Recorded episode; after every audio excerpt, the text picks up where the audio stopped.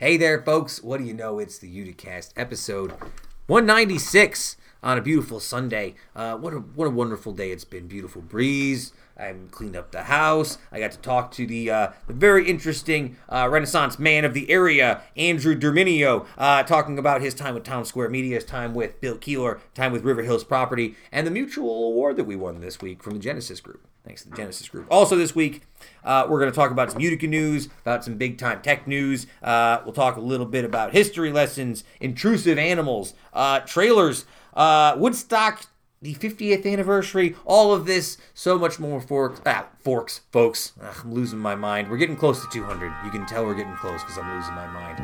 All that and more this week, folks. We are happy to have you here. Oh, yes.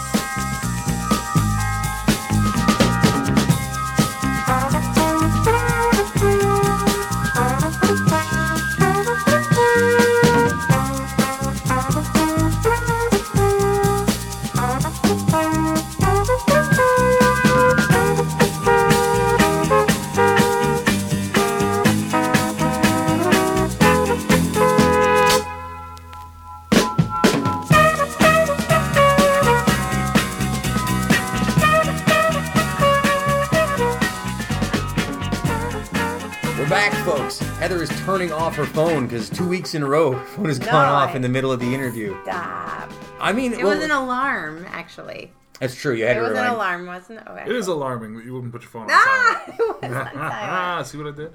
Ah, we're back, folks. Episode 196 of the Uticast. Uh, I'm Sam Familaro. Uh, joined as always Heather Waz, Kevin Sullivan. What's up, guys? What's up? What? It's a beautiful day out there. And Kev, you made a really good point earlier. A uh, couple consecutive nice days in a row. Good sign. Nice to start piling them up. And it was supposed to get in the 60s I mean, week. not really consecutive because yesterday and the day before were both abjectly horrible. Yes. But Well, we're getting there. We're starting to see yeah, more last stuff. Last week we had some. They're coming a little Yeah. bit closer. Did you do any new fun outdoor stuff I went skiing. It was great. At Skiing? Old Forge, in Old Forge yesterday. Beautiful, warm skiing. Skiing. It's nice to ski in. The It was horrible on Friday night. Late Friday Yeah. night when I got out of work, everything was ice. Yeah. Everything was ice. Like there was a thin layer of ice and it was hmm. very dangerous. Yep. Not fun. Uh, so, a couple things I just want to start off with. Uh, Heather, we were just talking about it before you came in. It's the middle of March Madness. It's all we talk about when you're not here, Heather, is what you might be doing. Uh, No, no, no, I know. It's Well, middle I of March it. I do Madness. There was a bonus podcast that I did earlier this week, which is very rare. Justin Nice. and I did an hour long podcast about the NCAA tournament. Wow. Selection special. Our selection special, that's right. Uh, we had the Made in Utica slash Uticast combined uh, March Madness pool, which neither Kevin nor Heather joined. Not mad, just a fact. Just saying. Oh, yeah. Yeah, that's I need- right. I need to be reminded That's in really the hard. I moment. just started a new job, and I'm the kid, and Somebody's gonna grab me on Wednesday. Yeah. Like, hey, you have to You have do to this send me a now if text you That's want to message. do it. Send I me mean, a we were all over Twitter and all over Facebook about it, and I know you guys aren't, you know, afraid of social media, but that's fine. It's fine. I know it's fine. I get wow. Afraid, wow, listen, listen to this tone. At least I don't live here. This accusation You live here is all the time. I, nope. I- no, no. I'd be surprised. Oh. He only gets aggressive when you're here. I don't know what it is. Uh, but shout out to uh, current number one, Miranda LaCursi, who is in first place. The legend, Miranda, legend of the spring. Yes, uh, and Willie Bloomquist, who are tied uh, for first. You know who's lurking around style. in second, though? Who's that? Justin Parkinson. He's cheating. He's cheating. He's a dirty cheater. Game in the system. uh, Tom Knudsen as well, and Gary Hood. So they're still still in the running. Uh, Heather, so you did not fill out any tournament brackets No, I at didn't. all. I didn't do anything. I've had no time. No, I'm just curious because I feel like that was one of those things that even if you don't watch basketball, some like offices, some workplaces just kind of throw that stuff at you. Well, I'll talk to the zoo about that. Yeah. They haven't- Kev, you filled one out though, didn't you? I did, yeah. Somebody was like, "Hey, you got to fill this out and get in on it." They handed me the piece of paper, and so I did it. Um, I didn't take I didn't take down a copy of it though. Right. So I don't have a copy. I don't really know my picks because that's the way I want to do it. So maybe I'll get a phone call or an email and somebody's like, "Hey, you won some money," and I'm like, "Oh, look at that." Great. But you know, otherwise, I did have Syracuse losing in the first round because um, they were who we thought they were, They were. and uh, yeah, Yeah, it's true. Uh, Baylor did not let them off the hook. Uh, so yeah, no brackets for Heather. Uh, I did very poorly in mine. Now that Syracuse is out, I'm less interested in the bra- in the tournament anyway. A little bit. I just want to see anyone who might go to the Knicks. Kevin, some good news for you. Did you read? Uh, because we have such a close connection to this, that McGill's, our legendary home base of band operations for many years when we were young men, is opening back up tomorrow. I, they got a different. Well, I mean, they've certainly they've got a different building since they're bringing them down. Um, yeah, it's going to be interesting to see. I mean, that was a boy, boy, it took its time, and you know, Sure I don't, I don't know what happened or who Yeah. got, you know, what what money or whatever it was. Sure. Maybe people will remember. I hope they do well. I I, always go hope when a new business opens that they do well. Yeah, we played there uh, many bands. times when we were younger. We had we, We, played there many times. we didn't have like a scheduled show. It was like once a month. we No, would I mean, yeah, in. it was once, usually every other or so. Yeah. Yeah, because they always paid. That was always the trick. Everybody else was story. trying to play at like Skaterama with nine bands on a Sunday afternoon, and we were like, we're gonna play at this place where they pay us five hundred dollars, and we'll have to play some covers. We'll just do songs we like and do whatever we want and get drunk with our friends. True story. Good times. Uh, so I guess it's time for me to discuss my award. Heather, I saw you looking at my award that I brought out Very specifically nice. so you could look at it. It's very nice. It's one of those glass style etched awards, Mm-hmm. um, which is not easy to take a photo of. My mom was very upset. She's like, "Hold it up." I'm like, "I am holding it up." Yeah, do you see what I'm saying? Yeah, you can. You need like a solid background of some sort. Uh, I also got, I don't know if you guys saw this, check it out. It's some sort of uh, piece of paper here from the U.S. Congress, uh, signed to me from our good friend Anthony Brindisi. nice. That is an excellent piece of paper. When next time I see uh, Anthony Brindisi, I'm gonna have to check with him and make sure this is his real signature. You got to get a gotta- photo of him holding, Holding, it. yes, yeah, Yeah. that's the move. Next time he comes in to come on the podcast, Um, you have to have a picture of him holding your certificate. Uh, uh, but no, I'm, and I'm you just. holding the trophy that nobody can see with the dinosaur you don't- hands. uh, but yes, uh, I am uh, a 2019 uh, Genesis group striving for success honoree, and it was very nice. Uh, it was actually very nice. Uh, to be rewarded for your striving. Yeah, yeah, no, it was it was a very nice little. More than anything else, I got to give a little speech, and I put my mom over, and she was very happy and pleased. Yeah, yeah. Um, uh, but our guest nice to week- give a speech. nice to give a little speech. It is nice to give a speech. Yeah, I had an, we were We called upon to give more speeches. yeah.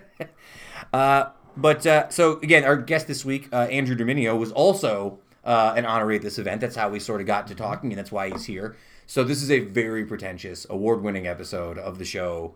Uh, I guess we can say that now. The award-winning Uticast Yeah, podcast. we, we Yeah. are. Oh, that's We've- so we've great. won an yeah, yeah. The award winning. I'm into yeah. like Big into that. that. You're big into Big into that. Award winning. Change all the branding. Get Parkinson in here. Get the website changed. Parkinson. Change the website. Award-winning That's what we're changing it to. All right. Yeah. all right. All right. Uh, All right. Moving on.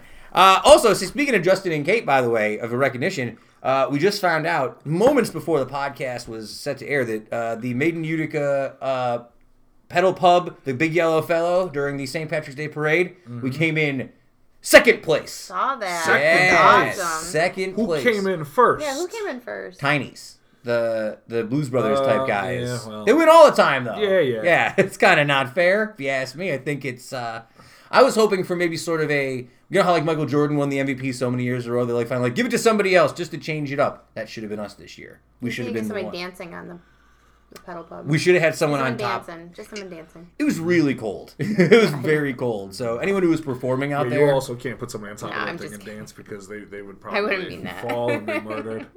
Uh, and just so I can get this uh, out of the way, I did not go to WWE last night. Everyone I know called me up today, like, "Did you go?" I'm like, "No, I just Dude, you must have been there. You must yeah. have I in just there. assumed you were gonna be there. seemed like a rowdy crowd, according to Twitter and the Facebook universe, who were posting all sorts of photos and such about the event. I probably we should have gone. Probably. Probably. I looked at it. Um, it was a weird week, and like things got sort of jumbled for the weekend and uh, throughout the course of the week. And I was looking at tickets kind of last minute on Friday, and there weren't really any decent seats. And the one that were left felt more expensive than what I wanted to pay to go and sit there. And then it just kind of Yeah. happened. And I was pretty tired. And then came around, and it was like five thirty, and I was like, ah, we're not. We're past the point. Yeah, I feel Past the point. Uh, so I don't have a ton of huge stories this weekend. It was a very long interview with Andrew Derminio of Town Square Media and River Hills Properties. Uh, I hate to say, we had a really nice conversation. Didn't realize how much we would have in common. It was Oh, yeah. funny how many things we found during the course of our interview. We sort of stumbled across, like, oh yeah, Yeah, it's yeah. pretty wild. I think I used the words kindred spirit, not to get too romantic, but yeah. Um, so yeah, that interview's coming up. Really long interview. There were some things that did happen this week I thought were worth uh, sort of chatting about. Uh, first and foremost, there's Utica news, guys. Did you see that there was a, uh, a significant uh, milestone that was passed this week about the hospital? No, what they do.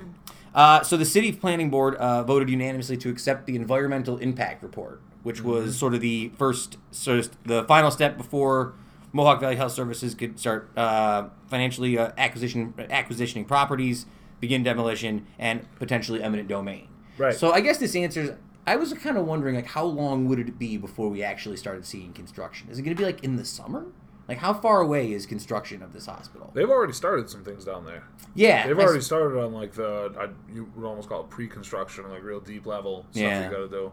Hmm. I don't know. I feel like I keep waiting for it. I guess like in the reality of like I want to see like walls being built. But that's like years down the road, I suppose. I mean, not years. So it's down. definitely co- it's like a definite. It seems like it's definitely coming. That's Yeah. why I haven't really wondered because I haven't been hasn't been said that they're definitely coming yet. Right. So Well, I think that this- even though they're breaking ground places. Well, I think that this environmental uh, impact survey was a big part of what, like, one of the last things they had to get by. And there's a good report that Jillian Ferris did about this on KTV if you want to read about her her thing on it. But uh, I mean, yeah, I just wonder if this means that we're going to see a bit more of a rapid uh, movement with stuff down there now. If like this was like the last thing to go through before they start doing a lot more stuff. I don't have many more takes on that. That's all I have for you. Uh, it's interesting this week, so I wonder if we'll see an increase in stuff on this. Also, two big multimedia stories this week. Um, earlier this week, Disney uh, finally closed their giant seven, $71.3 billion deal with Fox, creating this giant global content powerhouse. Uh, they're probably going to get themselves a new streaming service called Disney Plus. Uh, rumors abound that their new acquisitions add $19.3 billion to Disney's uh, annual revenue.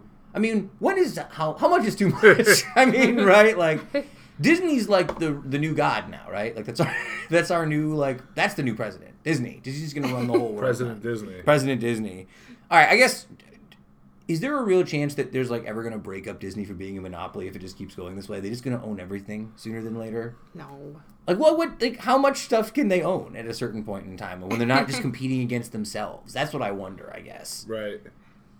I don't know. Yeah, I don't know. Uh, and the other story this week was Apple, uh, which isn't really going to come out tomorrow. Apple apparently tomorrow is announcing uh, its new strategy for streaming services. They're going to have a new news service.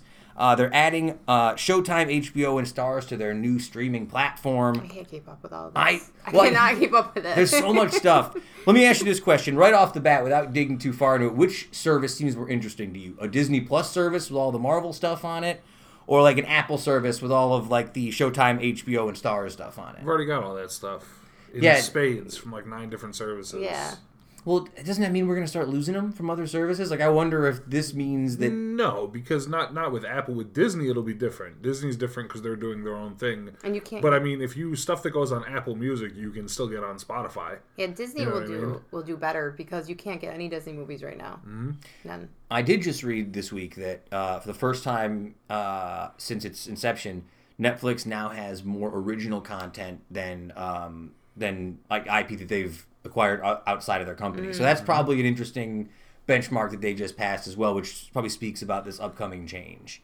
I think we've reached the point now. Like, remember when we thought that like cutting cable was going to be like a deal, like mm-hmm. nine ninety nine, we got everything we want now. I think those days are over. Now it's I think, gone. yeah, Yeah, you knew they were going to get their money from you. yeah. I guess it was just I was enjoying the sort of in between days when it still Yeah. felt a little cavalier and outlaw. When everyone was paying all this money for cable and we are like paying ten dollars. Yeah, it felt. Yeah, it Still paying. I get it. You're get still it. paying considerably less for cable, and with that less, you also still have, I mean, unprecedented level of control compared to just uh-huh. regular ass cable. Mm-hmm. That's true. I know because I can cancel HBO whenever I want app and then get it Well, not again even- when a new show and comes not even on. that. Like if you have cable with a lot of stuff, I mean, you get into like some on-demand services, but a lot of it you're at the whim of what's on, and you still have to eat a lot more commercials. Yep. You know, so For sure. even if Netflix and Hulu were the same price as cable, but didn't have the commercials the same way, that's still Yeah. come up. It's true. Uh, I just think this is probably. Um, I don't know. I, I keep. I wonder if this is all just going to end up in just a big giant Disney versus Apple thing, like 30 years down the road. Like those will just be the big two companies, and we'll be in like the dystopian future. That's my cynical view on this whole thing. Might not be as far off as I thought. Uh, a couple thing. One last thing. I guess we'll talk about. I don't really want to talk about Mueller report stuff. It just happened this weekend that the Mueller report has been concluded, and uh, it was dropped off to the Attorney General uh, Anthony Barr. There's been some trickling of statements I've saw out today on a couple sides of it.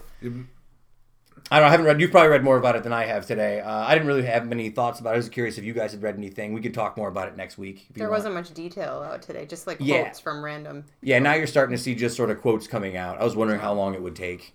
Well, yeah, I mean nobody's seen it. Nothing's happened yet. Yeah. Uh, but yeah, that seemed to be a story that's sort of brewing today and yesterday. I'm seeing a lot of the conclusion. It's like on every headline on Apple News Yeah, this you, morning. you'll see breathless speculation. yeah, a lot of I'm trying to ignore all that until of, lot- actual news uh, well, comes I mean, out. and even like with I mean with this and with everything else, it's best to try to ignore um, breathless speculation and just base Sure. this like immediate takes. Everybody's in such a rush for a take that people just talking crazy. Do you feel like it's been going on so long that people just don't care at this point? Because I felt that way. Once they said they're going to release a report, I was like, I just don't care. At Yeah, some people Because I mean, this has there's been a lo- dragging a on lot so of people, long. well, a lot of people are very fatigued by Yeah. by everything. You know, not not not. I don't even just mean this specific thing, but like yeah, yeah. I think there's I think there's a fair amount of the people that are fatigued. done with it. Well, I think that there was a lot of people who decided like a while ago that like no matter what was in this report or not, they've already made any decisions that they're making about about Trump and the administration Yeah. and whatever's going on, and that this is just going to either it's not really going to change anything we already know. It seems like. So I don't know. I haven't read anything yet, so I don't want to get too far into it. Um, that's about it. Let's take a break. This is a long episode and a long interview, so let's let's stop there and we'll get into history lessons afterwards. And let's get into this week's interview uh, with Andrew Derminio. Uh, Andrew, again, sort of, a, I, I love using the phrase "local Renaissance person." I feel like I use that a lot on this show, uh, but really he does so much stuff here. Uh, working for Town Square Media, uh, working uh, on the Keeler Show from six to nine a.m. on WIBX nine fifty. Uh, and he's also doing uh, real estate with River Hills uh, Properties. We talked about a lot of stuff. As I mentioned, I was surprised over the course of this interview how many things we sort of found uh, ourselves uh, finding common ground on. Uh, so, really fun interview with Andrew. Uh, check it out. We'll be back in just a moment.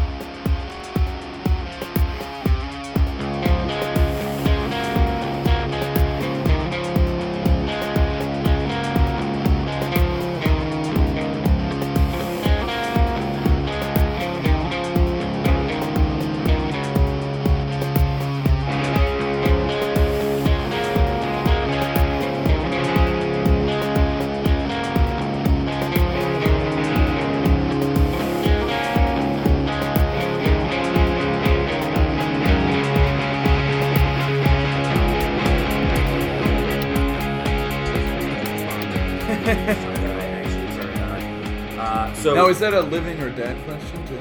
The the um, Uh, living or dead. It could be a dead. It could be a dead. be a some- dead person. Yeah, it could be a dead person. Yeah. A lot of people, most people, weirdly, when I ask them that question, and I'm spoiling it for the people who listen to the show now. Uh, again, most people, when they answer that question, per capita, it seems like pick somebody dead. I think the option of having a dead person on the list to choose from, yeah. it's like, well, I got to take the dead person. You know what I mean? Like.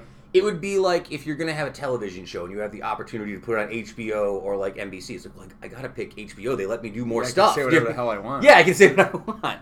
Well, Uh, to some extent.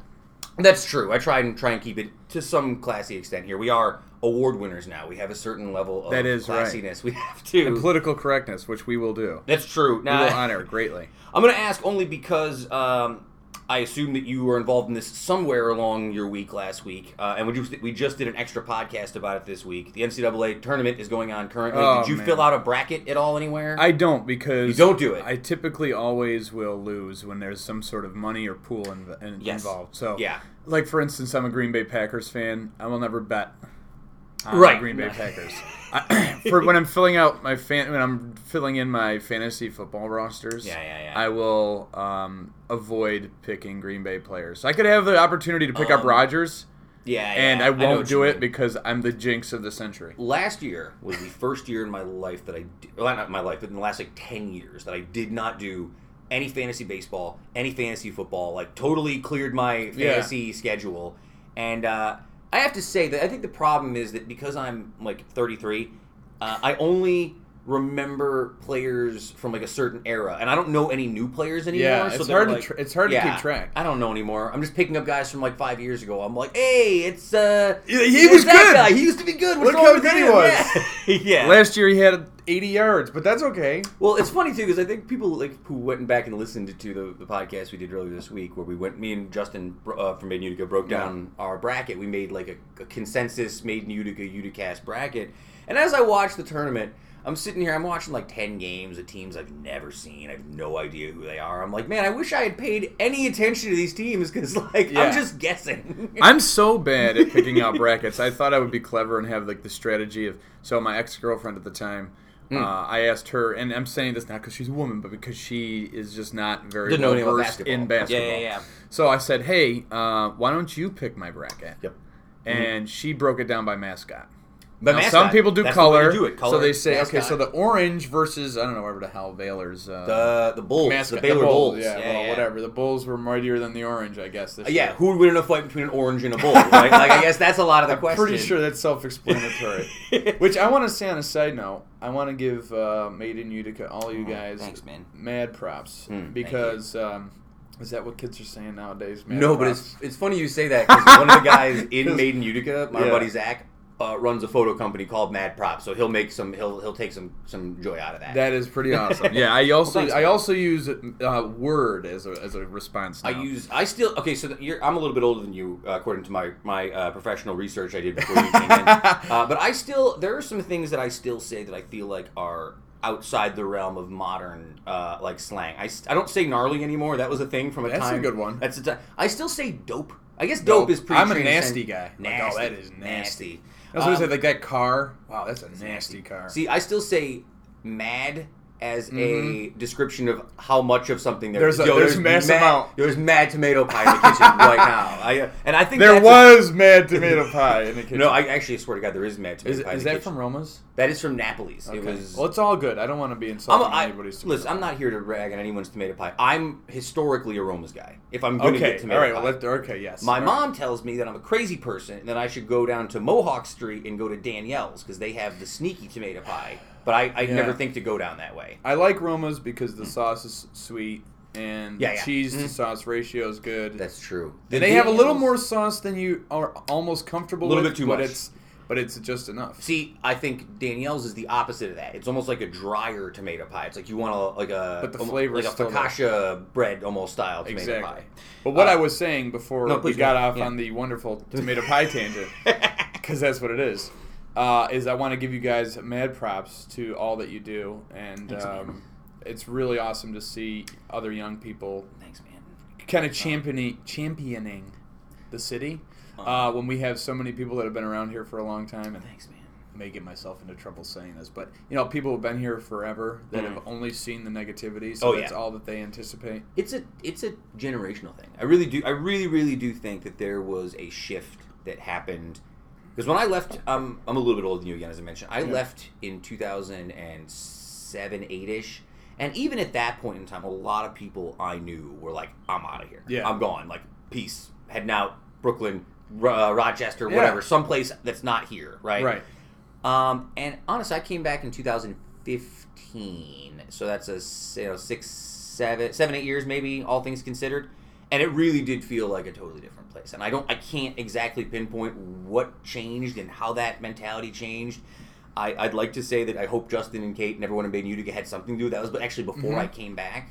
But it is nice to have. I really by the time I came back, I was like, God, I hope there's something for me to do. Everyone seems to be doing something cool Yeah. all of a sudden. When you have the groups, uh, Hmm. you know that are that are really positive, like you have Made in Utica, and you know Megan McGrogan's doing great. Oh, yeah, yeah. at the chamber, with the Catalyst group, and, and things of that nature. Hmm. Um, that is a great supplement to the projects that are being done. Hmm. So you go, you introduce Rob Esche. I mean, he's kind of like the epitome of somebody that left and came back Mhm. and decided to, to put his stamp on, on things in a On positive way. I mean, he's, I He's know, everywhere. but in, in, you know, but in some way, Yeah. I mean, look, think of the That's true. restaurants that he's brought back. Oh, yeah. Uh, what he's done to the to the Aud is transformational, and you know, I think that the, with the catalyst holding events there and being involved Mm. with things that they're involved with, it's only it only helps the growth. Well, did you when you were growing up? Like you went to, uh, we're gonna talk about like Notre Dame high school and stuff Yeah. in a little bit and that. But did, when you were growing up, was there? Did you remember there being a negative like connotation around the city growing Oh, up? I think I think I heard it. Yeah, Yeah. you think you hear. It. I mean, you you don't remember specifics, but I mean, I just think that there wasn't as much going on. You know, you had the Prowlers, so I'm look, I'm talking from a hockey Prowlers. standpoint because what is something? I mean, Oh, even man. like the loss of the Blue Sox Uh, when they yeah. left, when they you know when Cal Ripken Jr. God love him, he still comes to the area. You say that. Ventura. You say that, but people in Utica are they hold a lot of grudges against Cal Ripken. Yeah, I mean, what the heck, people man? hate him. I can't. You, you They can't. sold the team and moved to like I If- don't know Minnesota. Or If I went on the Uticast Twitter right now and just wrote in like free Cal Ripken, I would get a lot of hate. Like people would be angry with me. I will say he does come to town in his Yeah, yeah. defense, and he eats at Ventura's a lot. He seems to be in on the joke. I've heard a lot. A lot of Yeah. people seem to be like uh, he seems to be aware of it, right? When he walks, and I, I guess I appreciate that. And you know, I mean, Utica baseball and the Blue Sox have a rich hit, uh, rich history. Bill Murray, uh, his brother Brian Doyle Murray was a, was owner. Oh yeah, um, a lot of a lot of Major League Baseball players actually made their way through there. Larry Walker, Mike Cameron, uh, Josh Wilson over the years. Ken Brett spent Ken a lot Brett, of time yeah. here. There was my it was actually interestingly enough, I got to give my uh, my the name of the book. my aunts and uncles a little bit of, uh, of a shout out here because they so there were seven on my mom's side, Hmm. including her, Sure. Wow. and they lived in a small house on Sherman Place. Mm-hmm. in- Yeah, yeah, yeah. West Utica there. Yeah, yeah. I know where that and they would have Blue Pla- Blue Sox players stay with them. One of Really? them being Ken Brett, Wow. who's now deceased, but he's the brother of George Brett, Hall of Fame That's crazy. Royals player. So it's cool. My mom has an autograph uh, that because George, it was actually the year of the strike, Yeah, yeah. and the, that summer George Brett was going to come to Utica, Mm-hmm. and the strike ended. He wasn't able to come, so he sent my mom, who was younger at the time, a note that said, "Hey Mar, sorry I missed Yeah, yeah, you, yeah. George Brett." So That's pretty uh, wild. Yeah. So, but there's, I mean, there, like you said, there's a rich history Well, about. funny, I'll give you a good story. I worked for the Utica Blue Sox. I was 13 years old. I Okay. was a bat boy. Me and my friend Brendan Kane. Shout out to Brendan Kane. That is Um, cool. We were bat boys to the Utica Blue Sox, and I, as much as it seems like a dope job, it was actually not that great because. You know, it's a single A baseball team, so you were asked to do a lot. I was sweeping out dugouts, I was cleaning up garbage. Those were like- clean, I bet. No, but I'll tell you, I'll give you my favorite story. Like, I got to hang out in the clubhouse, which is kind of cool. That was Yeah. the coolest part about being. You get to hang out with like the guys, and they're all like young dudes playing baseball. And this is kind of an embarrassing story. I had to use the gentleman's room, and it's a, pretty much an open locker room. So there's these two stalled bathrooms, and I go and I sit in one of the bathrooms, Oh, okay. and there's another dude sitting in the other stall, right? And let's just the polite way I can say this is I passed gas while in the bathroom. Yeah, that's a tough Right. thing. Yeah. And I hear the guy in the stall next to me go, and he's laughing. And I'm like, damn it. that's your worst fear. And I'm like, oh god. And he yells over to the other stall, like, hey, hey, Flaherty, is that you? And Flaherty was a guy in the team. And I was like, nope, this is Bat Boy. And he goes, hang on a second. And I swear to God, this hand comes up from under the stall, and there's a spray can of like aerosol spray, and he starts spraying Oh me my God. under the can, like spray. I'm like, no, no, he's like spraying me with the aerosol, and I was like, oh God, and that's like my defining memory, just being Yes. bullied by single A baseball players when I was 13 year old. Great moment. Yeah. Uh, I am sad though because I know we've we've gone 10 minutes. I haven't even introduced that I'm speaking with Andrew Derminio uh, of uh, WIBX of River Hills Media, uh, River Hills Properties, Town Square Media. You're a Renaissance man. Uh, but yeah, I think it's, Thank you. but I think we we're talking about the Blue Sox. Apparently, it used to be when I was growing up. Not even if you went to watch the game, it was just a place to go. Like people, Right. there were all these groups of people meeting up there, and like young kids and old folks. And even if it wasn't like the best baseball all the time, especially toward the end, yeah. um, it meant something that it was here and that it was active and that it was a thing that people did sort of still care about in, in a way when and I, now kids I don't think play baseball I think is really the problem. You know, I was talking with my buddy uh, Dave Kaiser, who's actually uh, a West Utica Little League legend. nice classic. And if he hears this, he'll appreciate that. But um, we were actually just having that conversation because the the Utica Little Leagues now are merging or whatever. Really? So they're not going to have Huh. West Utica with teams. yeah, it used to be South Utica Little League. Yeah, South so, Utica. yeah. They're going to all be kind of in one kind of Utica, which is, Is in a way because they don't have enough kids? Yeah, it's numbers. I think. I have to say I work in education now, and I'm a big time uh, soccer mark. I love Yeah. Liverpool. I love the Premier League. I like watching all kinds of soccer. Have you been to UCFC games yet? Yes, Oh, I I- so fun. We went down uh, for Justin's birthday a couple weeks ago. Oh, We- nice, We, yeah. we got Beer down on, garden? uh, in the beer garden. Yeah. And You can get yourself in trouble down there. I am a, I am a I'm a heckler right when I'm Oh, down there there. you but go. I'm a classic. But I'm a I'm a heckler in the way that I don't say anything like atrociously mean. I say Right. really obvious stuff. Yes. Like uh, I made fun of some guy down there last time on the team because I was like, "You didn't finish getting your haircut. Like, why did you leave that stripe?" you know what I mean? Like weird stuff, right? And and I like, uh, like, But see, know, that's the effective heckling because Yes. it makes the, that person think about it a Yeah, they're extra. thinking- and they get distracted even for a second, which in a sport like soccer is. Uh, I really enjoyed Enough. the games though. By the way, like I I kind of because I'm a Premier League guy because I've wa- watching Liverpool since the mid 2000s. Yeah. I was a little bit pretentious about it at first, like, oh, what Oh, is sure, this like yeah. indoor soccer? Uh, they're gonna hit it off the wall, and then I'm watching, like, yo, these guys are great. They're hitting it off the wall. They're killing This it. is It's crazy. awesome, Yeah, Yeah. And it really helped to see it live. I think that you know, I actually went and watched the game back on YouTube. Weirdly, you Mm-hmm. can watch all the games on YouTube like the day afterwards, and it's still pretty good. But like when you watch it live, to watch like the angles and the speed, which is something like with all sports, Yeah. to see it live, you get to see something a little bit. A little bit different that you wouldn't expect on TV. Those cameras take a little something away. Yeah, exactly. Um, so I've gotten way off track. We're already twelve Yeah, minutes. in. sorry about Uh, that. no, no, that's that's the way this show goes, brother. Uh, Andrew Derminio, uh, I've heard your name uh, mostly from Town Square Media stuff, and I'd seen your River Hills property stuff on Facebook. But we sort of ran each, across each other, kind of for the first ish time this week when we were both uh, honored with Genesis Group uh, 2019 Striving for Success Honorary Awards. Congratulations to yourself. To you as well. Thank you, sir. Uh, that's not pretentious at all. Uh, did you Yes. did you know? Bef- did you know that you were getting the award? How long before did you know you were getting it? Uh, I found out that I would be receiving the award when uh, Ray Durso sent the email out. So you sent the email. So it was yeah, a yeah, total yeah. shock to me. Well, you know you were being nominated. I guess. I didn't. You did not know. Yeah, And okay. um, so I went to maybe some of the obvious people, like, Yeah. "Mom, did you nominate me for this award?" No, she didn't. I don't think she did. But um, no, so I went to my boss Karen at, at Towns Karen Carey, at our GM at uh, Townsquare Media, she- who's a rock star by the way. yeah, yeah, yeah. Um, she runs a really tight ship there, but it's a fun ship. Mm-hmm. Um, so I went to her and I'm like, "Did you did you get me this award?" And she said, "No, but that's great. Email me the letter." And I'm like, "Oh my goodness, okay, it's you know it's beginning." And then so I went to my broker and owner of River Hills Properties, and I thought maybe they had done it. Mm. And no, so and I was talking to people like, "Geez, I really want to know." And my aunt Becky, who's the one who actually presented me at the awards, the awards, Becky Ruffing. Um, oh, nice. She, she, you know, she's familiar because she's a, a trustee for the Genesis Group Right, right, right. and she said she's not allowed to she doesn't know who nominated me Mm-hmm. and she's not allowed to tell me but i figured you know what it's it's kind of nice this person wanted to do it anonymously Honestly, yeah. and uh, i thank that person whoever it is The person who did it for me tried to be anonymous. they tried. They, they sent me a message. They're like, "Hey, what's your email address?"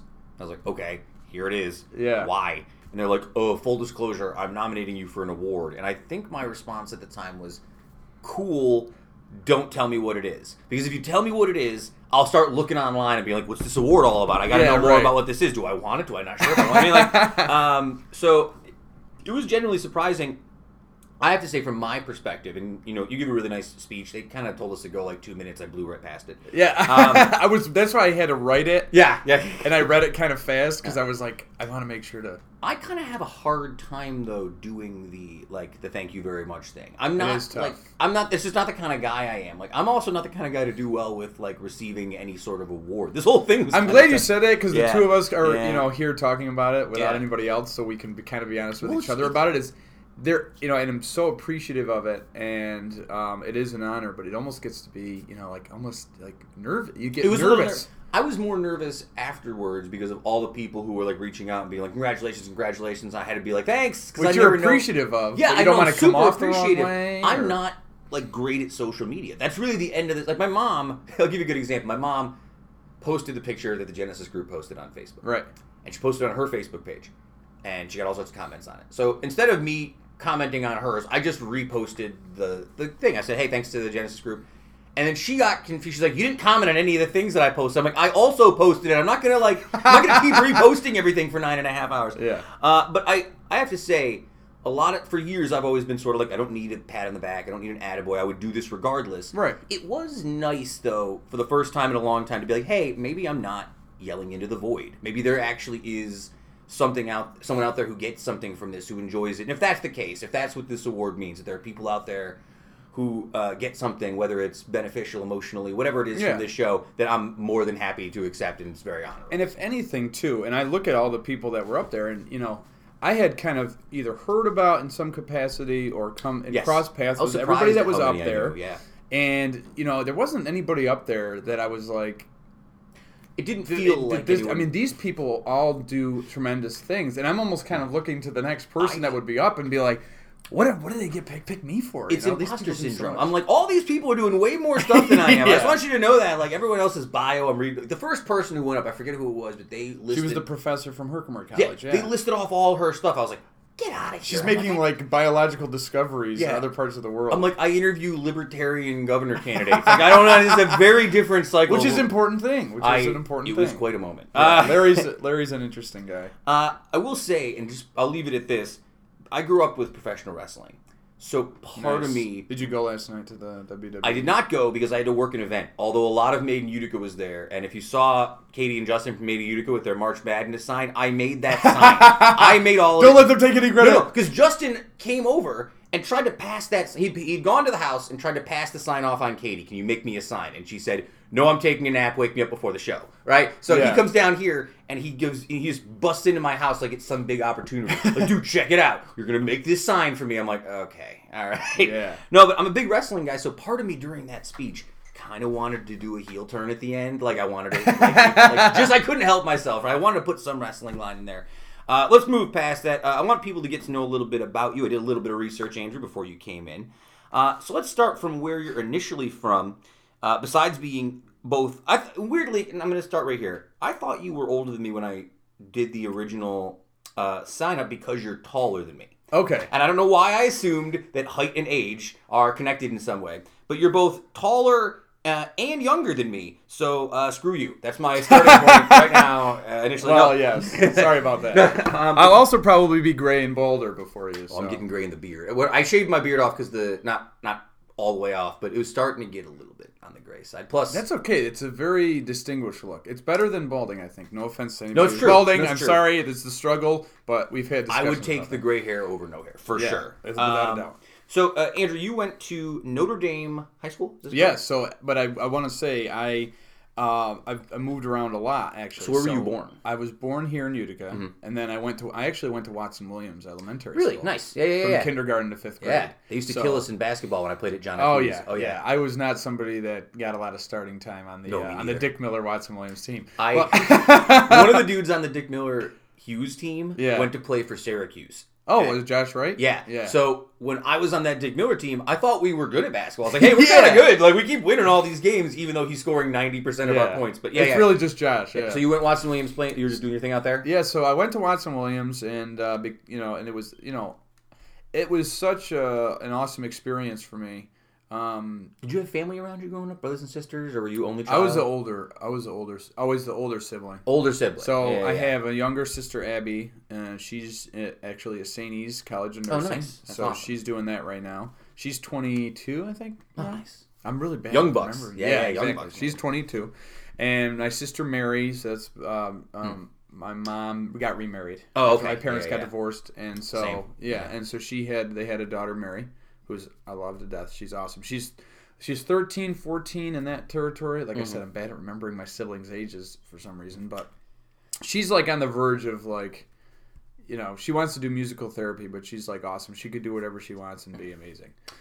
Uh, I also want to ask you a question real quick, just because you know, I, during my speech during the event last week, uh, my mom kind of got edgy because I, I seemingly was kind of harsh on my old man. Apparently, she said like I made Oh, a joke well. about my old man, uh, and I wasn't trying to give him a hard time. Like I, I we we're closer now, but it growing up with divorced parents did have like an effect on me. I was I'm just curious, what, how old were you when your parents got divorced? Uh, I was 12, and it Wow, actually tough age. It was, but honestly, um, and I'm pretty open about. I'm a Yeah, pretty yeah. open person I've about a lot of different things. Yeah, yeah. So, um, it, it's still going? Yeah, Still going. Okay. it's still going. Yeah, yeah. It's just it's it's catchy. Yeah. Sorry, I just wanted to make. No, sure. no, no. You're good. You're good. I, I, I hate the frustration of the technical difficulty. oh, dude. Yeah, I know. anyway, so um, my parents got divorced when I was 12, but to me, I always looked at it as it was the best for everybody. Mm-hmm. And I was lucky in the sense that my parents continued to be civil and stay Nice. and stay friends. That's cool. And to this day, like my dad hangs out, you know, not hangs Yeah, out, right. but like can come around my mom and my stepdad, and there's no ill will or anything like that. Uh, yeah, my my parents were not necessary, especially early on when the divorce happened. They were not like that. Uh, I think over the years, as we've all gotten a little older, I mean, they don't they're not going out to get lunch or anything, but I think they've understood, especially my mom, that it's more important that for the kids that everyone's there than Right. for them to be like petty and stuff. And they're not really. I think that's kind of a harsh thing too to say, but it's not always easy for kids. I know for me, it kind of probably is kind of the reason that I've always been a little like gun shy about getting married. Right? I'm like, well, I don't know about these marriages, right? 50-50, they don't they get breaking up, but Well, it is tough now, and I think that a lot of that has to. I could get into like a whole theory about why that is, but I think there's a lot of reasons. I think people in general kind of have small attention spans, so Yes. Kind of makes a marriage tough. But yeah, I think. But no, I think in, in, in some ways, do you feel that you were better? I mean, as hard as it was at the time for your parents to ha- go through the divorce, that they're better. They were better people apart, and that Oh yeah. Oh no, hundred thousand percent. They never should have. They never should have stayed together as long as they did. I don't know what.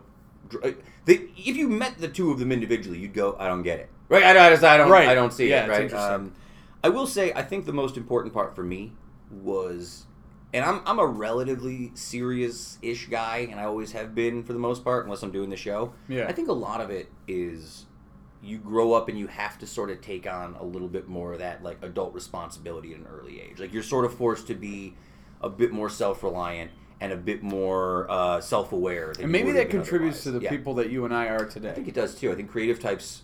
I, you, if you're a creative type, I think, and if you're the kind of person who I know you are, who chases a lot of different stuff, Yeah. you seem to be doing lots of different things. I think it. I think there is probably some sort of connection there. I always said over the years, that's why I like like wrestling and superheroes and Godzilla because I'm always looking for some like over the top male role Yeah. model. If Godzilla's a male, who knows? Uh, but he's a big lizard. Uh, but, uh, I think though I was drawn at a young age to these big over the top Sure. like powerful figures of like masculine energy, course. right? Like I think that definitely had an effect because I grew up with like mostly surrounded by women because my dad wasn't around as often. Yeah. right? it's just the reality of it. And I'll just say, and then uh, qu- quickly on this your topic is like I I really do love my father, but I also am, am benefited in the fact that my stepfather. Oh, yeah. uh, has had a tremendous Oh, yeah. Mm-hmm. tremendous impact on my life as well, and I and I don't have to feel bad about yeah. loving them both equally. I think it was good. Yeah, I think that's a fair point too. I said it during my speech. My dad, my stepdad, actually, if you go by the numbers, has been around like with my mom Mm-hmm. way longer than my dad and mom were together. So you know, I notice I pick up a lot of my stepdad's traits, Yeah. like his crummy music and his style of clothing and his glasses and such. But all right, let's get back to away from the. Was a little heavy. Uh, Yeah. Notre Dame High School. You're going there. What's your what kind of student are you? What were you? What kind of kid were you? Troublemaker? Were you feuding with all the New I York was- Bills kids? Know that's rivalry. No, actually, but we on the cross country team instead of running, we used to go and sneak over to New York Mills football Oh, field and play, you know, pick up football. Oh, and yeah. Mr. Morrisrow would find us and make us run more because we wouldn't we wouldn't run. But Hmm. no, I I was a type of student where again, much like kind of how I am now, Yeah. I like to be involved in a lot of things. Sure. So my grades kind of took a.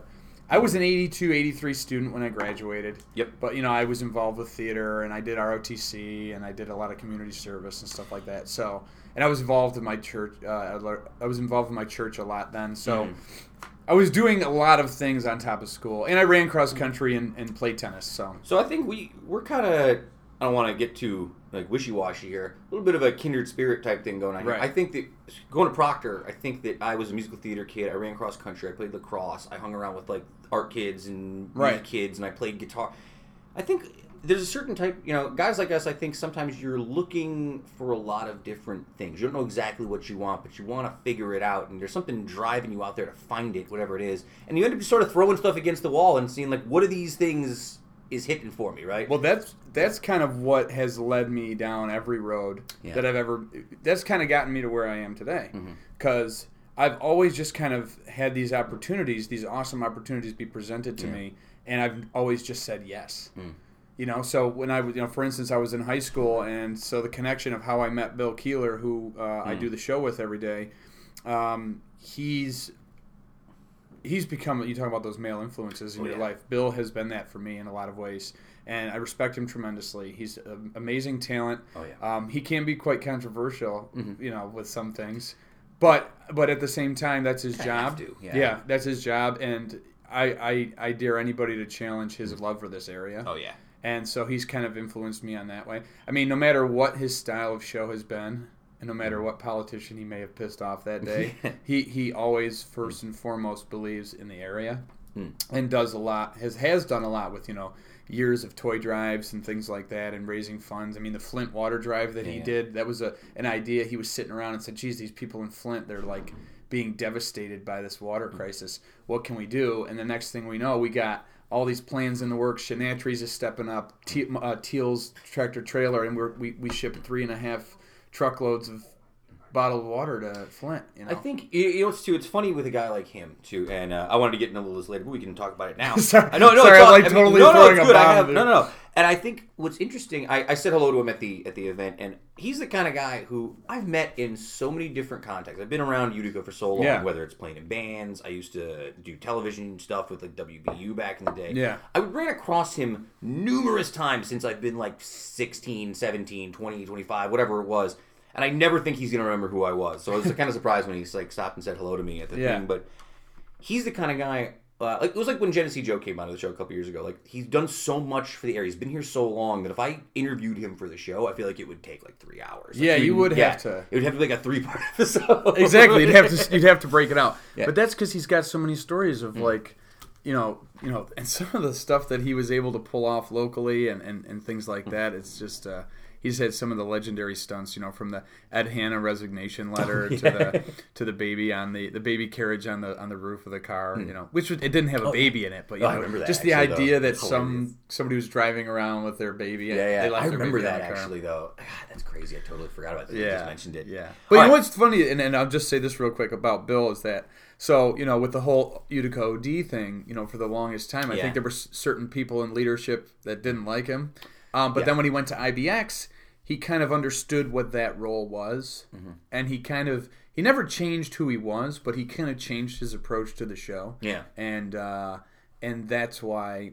I think he gained a lot of respect from people Yeah, that maybe he think that's- hadn't had before. Because I have to say, growing up uh, in the area and hearing his name, I think a lot of times when people would talk about him, it was a controversial discussion. yeah, and like, now oh, it's like shock- either yeah. you love him or hate him. right, yeah, it was like a Stern type situation. Yeah. And now, actually, I think Stern. I, I hate to make Stern the analogy because it's the obvious analogy for every person who's ever been on the radio. Yeah. Uh, but I do think that as as he's gotten older and as the audience that listens to him's gotten older, I think you he doesn't seem like the kind of person that he was ten years ago in terms of the way people perceive him. I don't know if he's a Right. different guy or anything. I didn't I don't know him that well, but the perception of him is a guy who is much more you know. His word carries a lot more weight than it did when people were like, "Oh, what a controversial guy." I think it's Right. impressive that he's been around for so long and keeps that res- that respect whatever platform he goes to. I hate, I hate to, to kind of throw you a left field analogy, but he's like Paul McCartney in a way. Mm-hmm. That Paul McCartney has been able to uh, remain, and obviously he, he just by being Yeah. who he is, he Yeah, can yeah. remain relevant. But he's been able to adapt his voice, his singing style, Yeah. so that Genre, he is yeah. Mm-hmm. always kind of staying relevant in that regard. But the reason I brought Bill into it is so. That's kind of where was my start, and and we were talking about like kind of the, the decisions that we've made, the paths that we've decided to kind of take. Mm-hmm. So Ryan Nobles, who's now working at CNN, he's a Washington correspondent. Used to be on KTV. He was a, a member, a parishioner at Our Lady of Lourdes. Sure. And one day, him and Father Joe were talking, and I was the sacristan at Lourdes at the time, and I came up to, I had to ask Father Joe a question. I said, "Sorry to interrupt," and he said, "Oh, no problem. This is Ryan." And you know, that's when I first met Ryan. And uh, he's and you know Father Joe had told Ryan that I was invo- interested in radio. One thing led to another. Ryan's like, I know Bill. Boom, and I interned. I was an intern with Bill at the at uh, 92.7 Nice. for a few years. Interned at him when I was 16 in high school, so I would go do the show and then go to high school, and then um, you know sometimes I'd help afterward. And then in the summer for a couple years, he hired me as a producer. So we kind of always kept in touch, and that's kind of what led me back to WIBX. Is when I moved to Nashville, not to jump around, but I moved back from Nashville. Uh, Bill's wife Allie said, "Hey, Andrew's moving back. You should call him," and that's what kind of got my What foot in the that? door. Uh, that was in 2013 when I moved back. Now I gotta ask because I want to get I want to get past it because you went to Lemoyne College. Yeah. Uh, for communications, you're a dolphin, I suppose. That Yeah, once a dolphin, al- once a dolphin, always a dolphin. Uh, communications was the major. Was the plan at that point in time to do some sort of television, radio? No, no. Initially, it was. So Mm-hmm. I got into. I was going to originally go to Herkimer College, um, Which is notorious I- for having like a radio, Really- good yeah, radio TV, department. which tra- you know, tra- yeah, I know. dude. We've talked about that in the show so many times. I have so many friends who went to other big like video editors in New York, uh, production guys who Yeah. would, would argue to this day that it's a better program than Syracuse because you can you can get working on a camera from day one. You don't have to wait until junior year to touch like a, a mixing board, right? Yeah, and all that was true, and even Yeah. to the day that it ended. But you know, you look at like the jobs that were around here and available, Mm-hmm. Herkimer College, you know, you know, in a good way, had to adapt to that. So Mm-hmm. their numbers were kind of down, and they looked at it, unfortunately, as a math. No, I know. think It's- as a mathematical. It's a shame. I just It is a I, I shame, spent yeah. a lot of time up there, so I'm definitely certainly biased, and I wish that there was a way yeah. they could have like. well, they had a freaking sports uh, a Yeah. media truck that they could have done in all the games and stuff at. Um, but getting back to Lemoyne, sorry, I'm trying to No, get no, myself back on track here. Um, went so when I got into Lemoyne, their the way their communications degree worked is that you picked a concentration. So it was Mm-hmm. a general communications, and I was going to do TV radio, and then something inside me and doing my research was like, God, there's no money in TV radio. yeah. So I switched my they keep saying. concentration to public relations. That's still true, by Yeah, the way. yeah, that is still true. 100 percent true. Um, but you know, I so I concentrated in um, public relations and actually didn't do much radio TV stuff. At Lemoyne, my a lot of my focus was shifted on my acting Mhm. and the theater program there. Mhm. So I would do all my academics and stuff like that, but I had a lot of my uh, industry training with Bill Yeah, all yeah, those yeah, years for sure. you know, uh, video production, video editing, uh, audio, the radio business, running boards. You know, I was, you know, there was a few times that when they used to broadcast at Saranac Thursday, here I am, a 17, 18 year old kid running the board back at the studio. So I was getting all that technical training early on. So let me see if I can track this correctly before I move forward. So you go, you go to Lemoyne. Yep. You'd already worked with Bill a little bit. Worked with that. Bill in high school, yeah. After Lemoyne, is this where you go to the Disney College program? So yeah, actually, the Disney College program was something that I kind of took a little bit of a risk on because Yeah. a buddy of mine who went to Lemoyne with me, um, he was kind of not really feeling Lemoyne. I think. Sure. So he was kind of maybe looking to feel Yeah. his options out. So it was this. It was my sem- my senior year first semester that I did the Disney College program. So Yeah, I yeah. had to take Lemoyne did now. What that program basically is designed to do is there's a lot of colleges across the country that offer it. Yeah. So it's part of that core curriculum for them. And for a lot of folks who uh, listen to the show in the past, uh, we may have discussed. I have at least three close friends who live in Utica, including one who's in the green room right now, who's also done this program. This is not a. This is not some crazy program. And, like, this happens always. It's pretty common, actually. Yeah. It's a wonderful experience Yeah. in a lot of different ways. It kind of it kind of revealed some of the secrets of Disney to me Yeah, that were kind of like behind the scenes that were kind of shady, but at the same time I'm not going to take away from the fact that it's an awesome Yeah. corporation and, Yeah. and they really it's an awesome place to work and, and it was an awesome experience. But I took the risk because Lemoyne didn't offer the program. So I had to take a leave of absence To do the program. Interesting. luckily my freshman year i like in traditional andrew fashion overwhelmed myself with classes um, so that allowed me to kind of still be able to graduate on time so the disney college program happened semester one of my senior year. And that was Magic Kingdom. Do you remember what, what were you Yeah. working on? oh yeah i was quick service restaurant at pecos bills Restaurant. Wow. so we had yeah. Pay, it was basically Pecos it wasn't it wasn't like I was like getting some kind of like customer service. I guess I was, but Uh. I was in the trenches serving drinks. You know, getting Yeah, kitchen, yeah. kitchen trained. I was flipping burgers on a broiler. I want to say my buddy Steve, was in the in the green room out there, he was a pirate on Pirates of the Caribbean. He's on Oh, porch yeah. or something. And then my other buddy Dano, shout out to my buddy Dano from the Famo and the Wookie podcast from seven years ago. He used to do not the Jungle Cruise, but there was like uh, a ride in Epcot that was sort of like the Jungle Cruise. Yeah, I know what you're talking about. yeah, about. he used to just sit on that boat and do like that thing. Well, that's cool. I mean, Yeah, those. yeah. I mean, that's the job that I kind of wish that I had. But this was like, I remember that year, Christmas Eve and Christmas Day, I worked 27 hours. Mm-hmm. And there's a, there's an expression, the college program, they call us CPs. yeah, That stands for close the park because Mhm. in a lot of ways Disney's Yeah. smart because they have these now it looks good on a resume. Sure. I got a lot of like very like, Oh, yeah. very good they train you to be very good with customer service and you know basically how businesses operate effectively and stuff like Mm. that. But you know th- so you you lived in their apartments, you paid them rent and they paid you. Yeah. So it's essentially It's a scam. Yeah, yeah. it's it's basically Yeah, slave labor in a way. They got you. know? you. That's how Disney like gets. that, that's how. Well, I mean, that's again. These are not things that are uncommon. Like over the last five, ten years, I think there's been an uptick with people learning a bit more about Yeah. Disney. Like I, I think I just read a couple years ago about all the tunnels. Like Disney has all the tunnels underneath, which is park. actually I'll tell you a little. If every so a lot of people don't know this, but if you dig in Florida, you'll hit water. Yeah. That's yeah. why there's not a lot of basements. That's true. Yeah. So what actually Magic Kingdom Is- yeah. is built on the second floor of the facility. Mm-hmm. So the tunnel underneath is actually the first floor. Yeah. and then they built the park on top of it. Yeah, that's. Uh, I actually did know that because I watched this crazy YouTube channel called Defunctland, which Oh, talks yeah. all about like old theme park rides in Disney parks, and I'm obsessed with it. And I know a bunch of stuff like that. But it's crazy. It's crazy how much control they had over that area. Like what they they basically just bought a whole. So what Yeah. what Walt Disney had to do, and if you walk down Main Street in Magic Kingdom, yeah. um, you'll see like in the windows, he had all these dummy corporations. Yep. One of them being MT Lot, MT Yeah. L O T T Realty, because if people knew in that Orlando Yeah. Kissimmee area that he was buying up land for the park, Hmm. they were going to charge him a fortune because he wanted that land. So he had to kind of make up all these dummy corporations Yeah.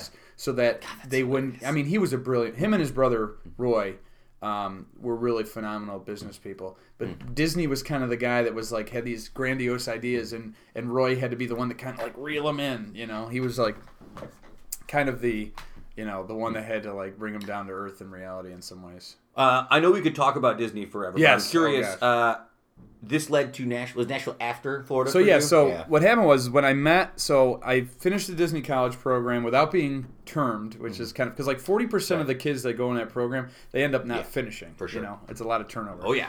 um, so I was successfully completed the yes. Yeah, yeah. There's a lot of ways you could get turned. Yeah. Um, so I ended up getting through that and finished my uh, my my last and final semester of college.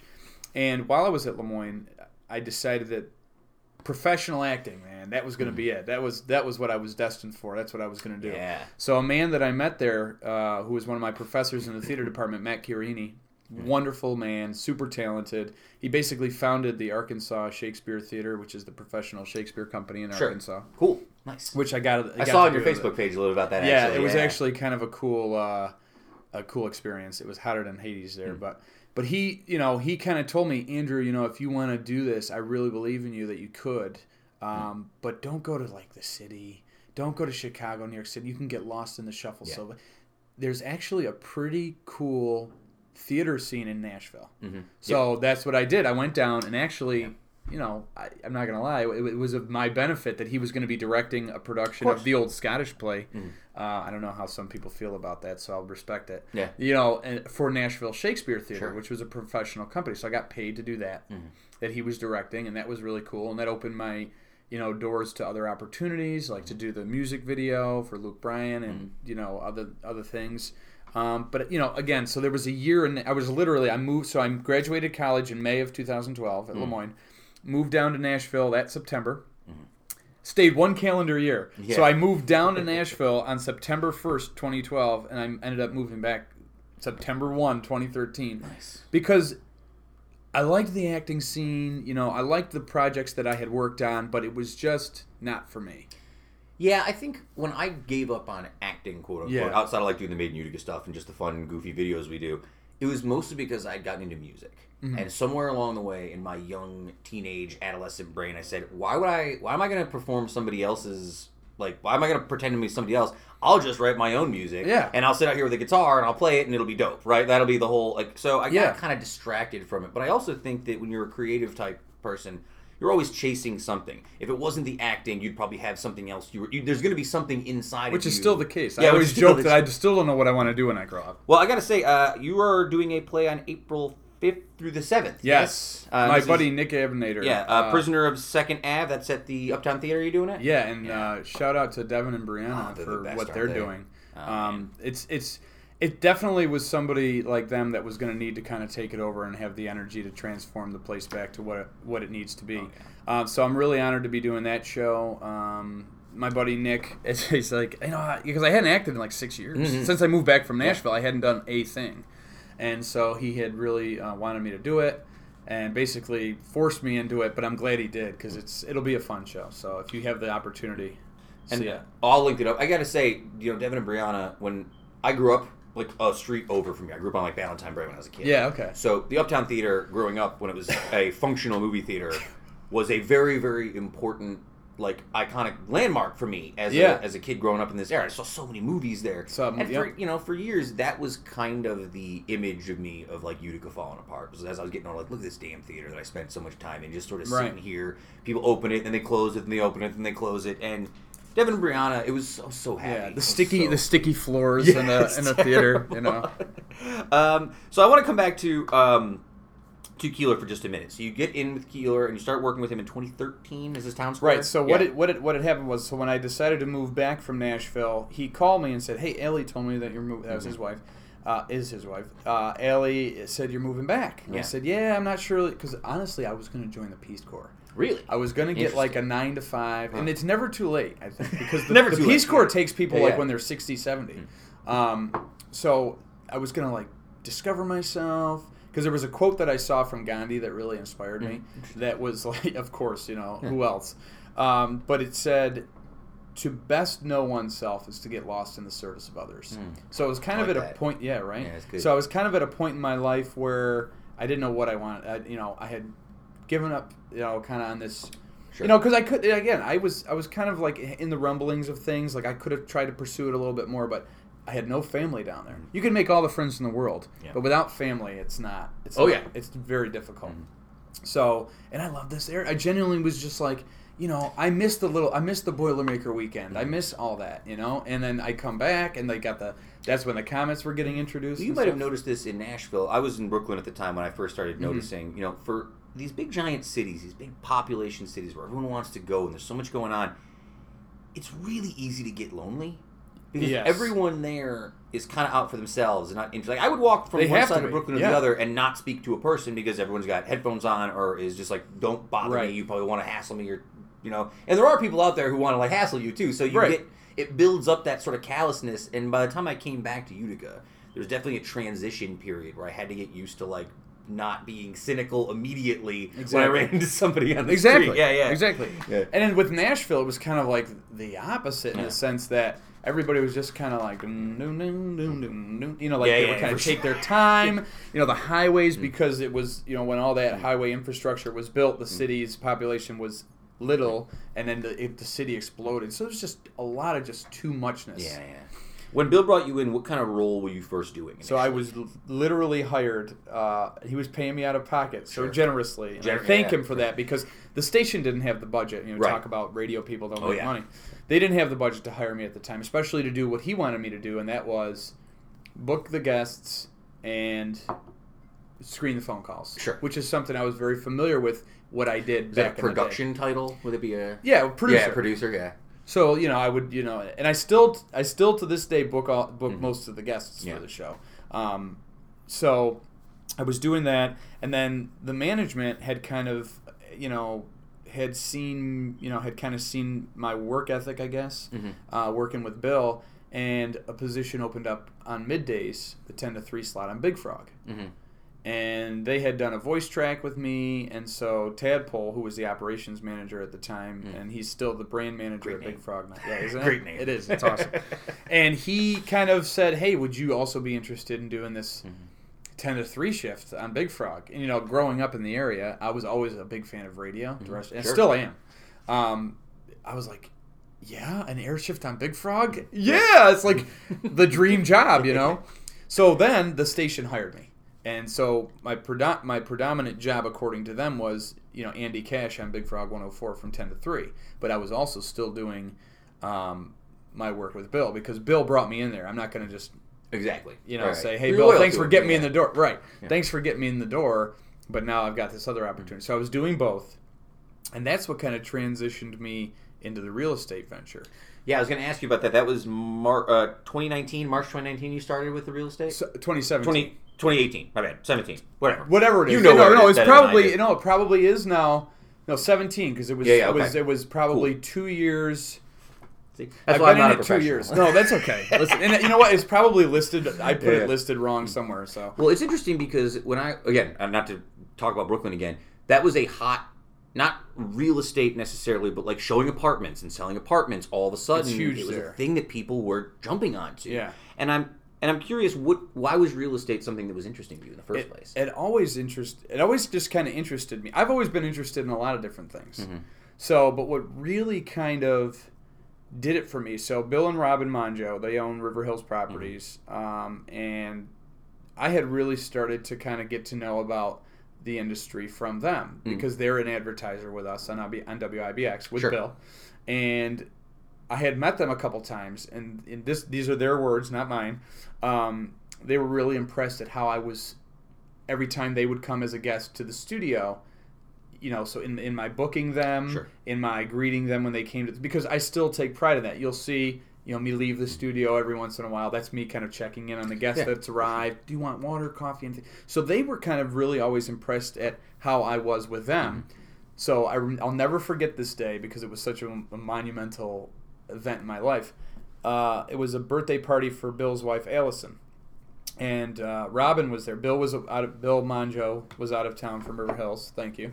And uh, so what I what ultimately ended up doing was Robin had been talking with me by the pool at Bill's house, and I said, "Hey, Robin, you know I've always been really interested in real estate."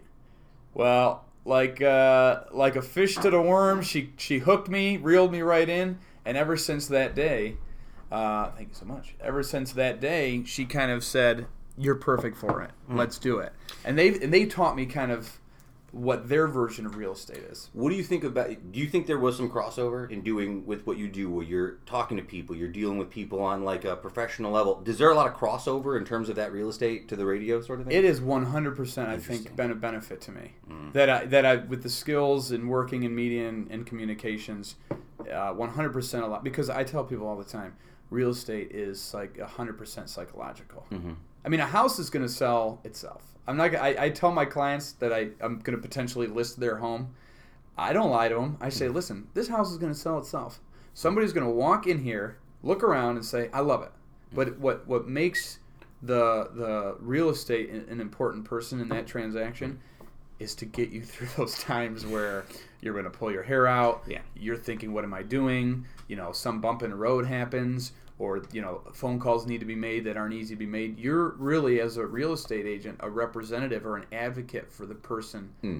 you're selling their house. It's an important job, you know. Oh. So to be able to kind of talk to them in a way where they maybe understand things that they don't, and to kind of like bring them down, like if something's you know to be a that's all I think It's has all- been useful in my communication skills that I've developed over the years. I mean, I talk about this ad nauseum on the show. I'm not going to get into a whole tangent about how the current generation of like high school and college students doesn't doesn't have an opportunity to learn interpersonal communication as much as we were forced to growing up because of the internet. I'm not going to sit here and be like, ah, technology. I. But I do think that we have we're missing an opportunity uh, to get kids and young folks uh, the skills to interact personally. It's a hard thing to do. It's not easy. Like I think it's gotten easy, and you probably do too because Yeah. we've done enough musical theater or whatever, acting, that too. whatever. Those kind of things leave a big impact. You know what I It mean? is. It is, and I mean, you know, I'm, I'm so glad you brought up that point because I think not only the radio business and you know, Mm-hmm. in communicating, not only just when you're so like if it's Bill and Jeff Manaski and I in the studio talking about three things, you can't be talking to somebody and not really be paying attention to them. Exactly. But you know, in in talking with you know people, you know, I have to book you know sometimes important people, Mm-hmm. and you have to have respect and you know communicate well with them. But you go back to the theater. I mean, what's more intimate than being in a show with somebody where you are having to look directly at them and speak to them and, and interact with them? So all that Oh, I yeah. think has helped. Um, I want to get into our lightning round questions. Before we do, uh, just real quickly, where can people get in touch with you if they want to know more about uh, River Hills Properties, about Townsquare Media, about yourself? I saw you're on Twitter, but you're only back on Twitter since February. It seems like. I know. I I'm I'm, I'm a terrible tweeter. yeah. Terrible tweeter. Um, I should work on that. I you know because it is. A Well, really I'll link you on there anyway because we're very heavy on Twitter. But you're at Andrew WIBX nine fifty. Uh, you're on Facebook at Andrew Derminio. Where Yeah. else can people get a hold of you? You can cell phone if you want to live. Any, I, I'm not shy about giving my cell phone Sure. out. 315 272 7419. I love it. 315-272-7419. It is. I got lucky Strong. with that one. Strong. And uh, you know, call me, but fa- reach out to me on Facebook too. And if Uh, I don't respond to the message, it's not because I'm ignoring you. It's just because I missed it. Just Yeah, no. send me another I'm one. not gonna hurt my feelings talking about that. I know how that goes. Yeah. Uh, all right. Let's get into some lightning round questions. Before we do, I have. And thanks one- for having me too, by the No, way. it's a great and, pleasure. And, and, great uh, pleasure. I know that we're not done. We got this round, but I just want to say this has been an awesome conversation. Thanks, and, man. I appreciate and it. uh, to sit down and with somebody that's so passionate. And I really meant that too about everybody that was kind of at our striving for success table. Every single one of us up there has one, you know, at least one thing in common is that we love this area. I've been very lucky over the years that uh, the fact that we do this out of like my apartment Yeah. doesn't scare people away, and that people have been willing So over much more easy, To, yeah. Well, it, I think it helps. I mean, to sit down and have a cup of coffee and, and, and you know bust chops and have a good time conversation. That's that's good stuff. That's why I got into podcasting in the first place. I would listen to those Marc Maron interviews, those Bill Simmons interviews. Yeah. just like yeah. Joe Rogan's really killing it too right now with You know what's with funny some about of his Rogan?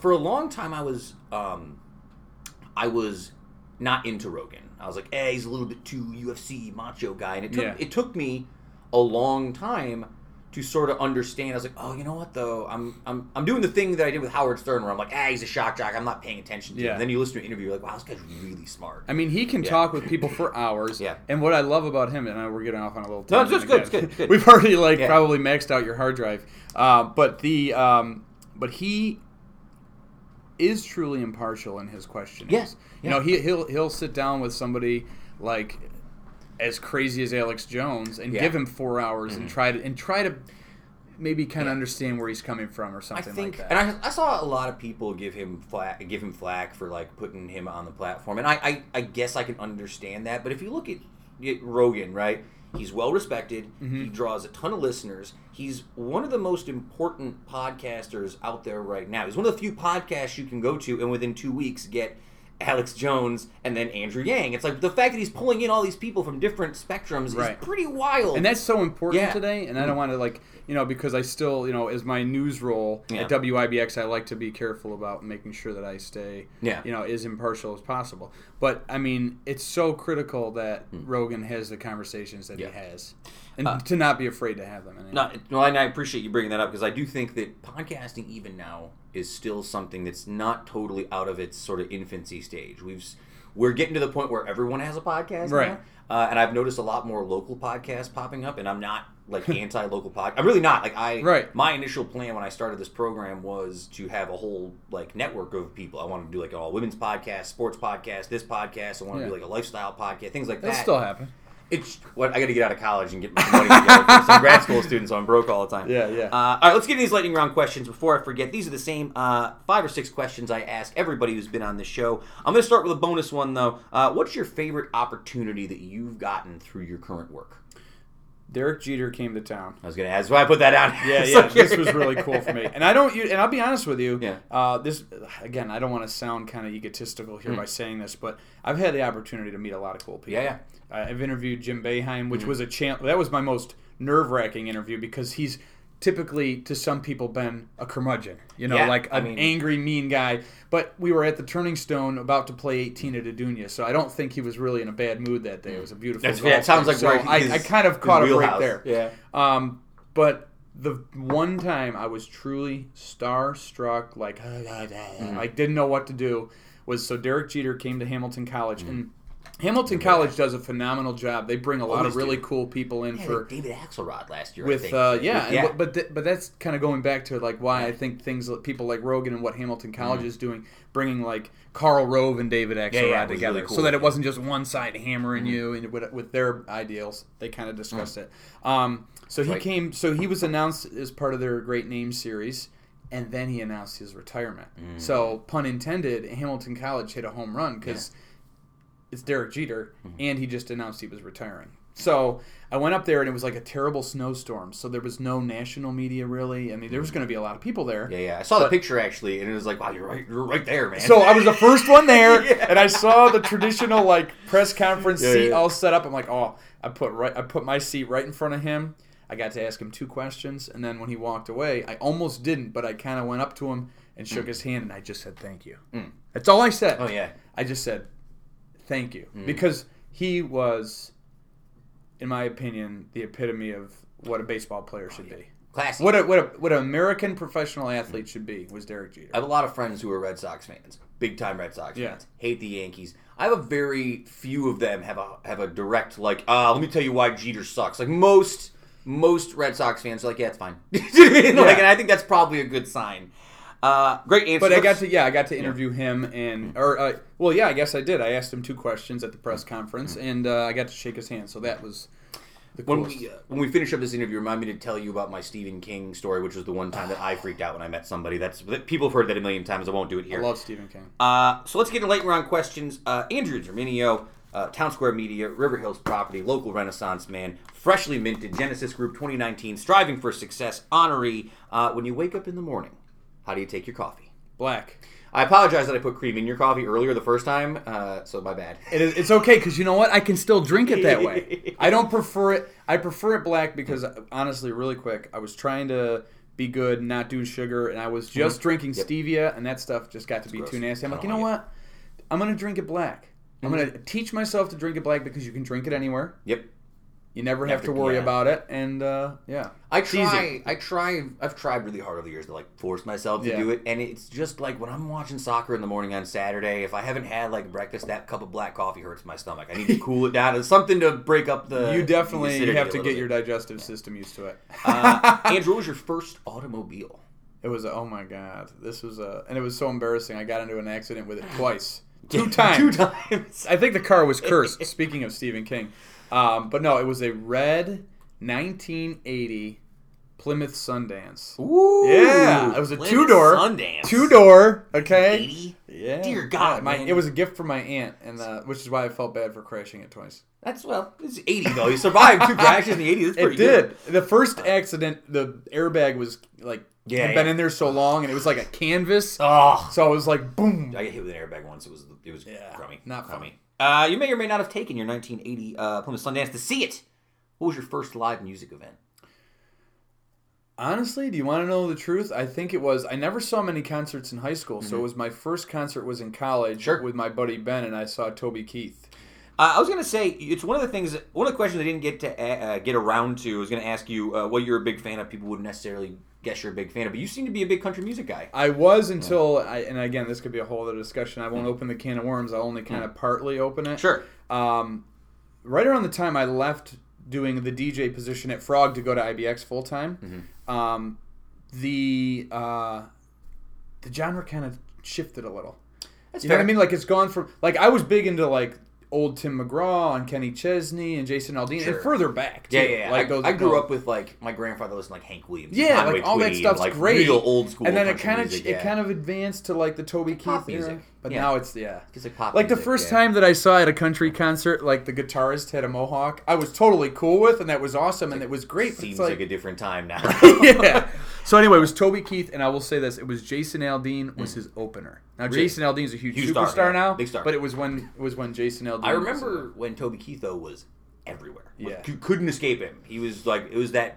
It was when we were really into patriotism for a couple years. Yeah. we were in America. We were like we're really heavy in this. Yeah, exactly. And I'll tell you, he he's actually even though he's not around like on the music scene anymore, mm-hmm. he's kind of that pulling the purse strings. He Oh, so yeah. he owns part of uh, I think Big Machine label, which Sure. Taylor Swift either was or is a part of. Yeah, yeah. So every time Taylor Swift gets paid, Toby Keith gets a percentage of that. And this is going to sound like really time sensitive, but I used to work at a record store when I was in high school, and there was right in the pre-cell phone era, before like Spotify, before Yeah. streaming was really what it is now.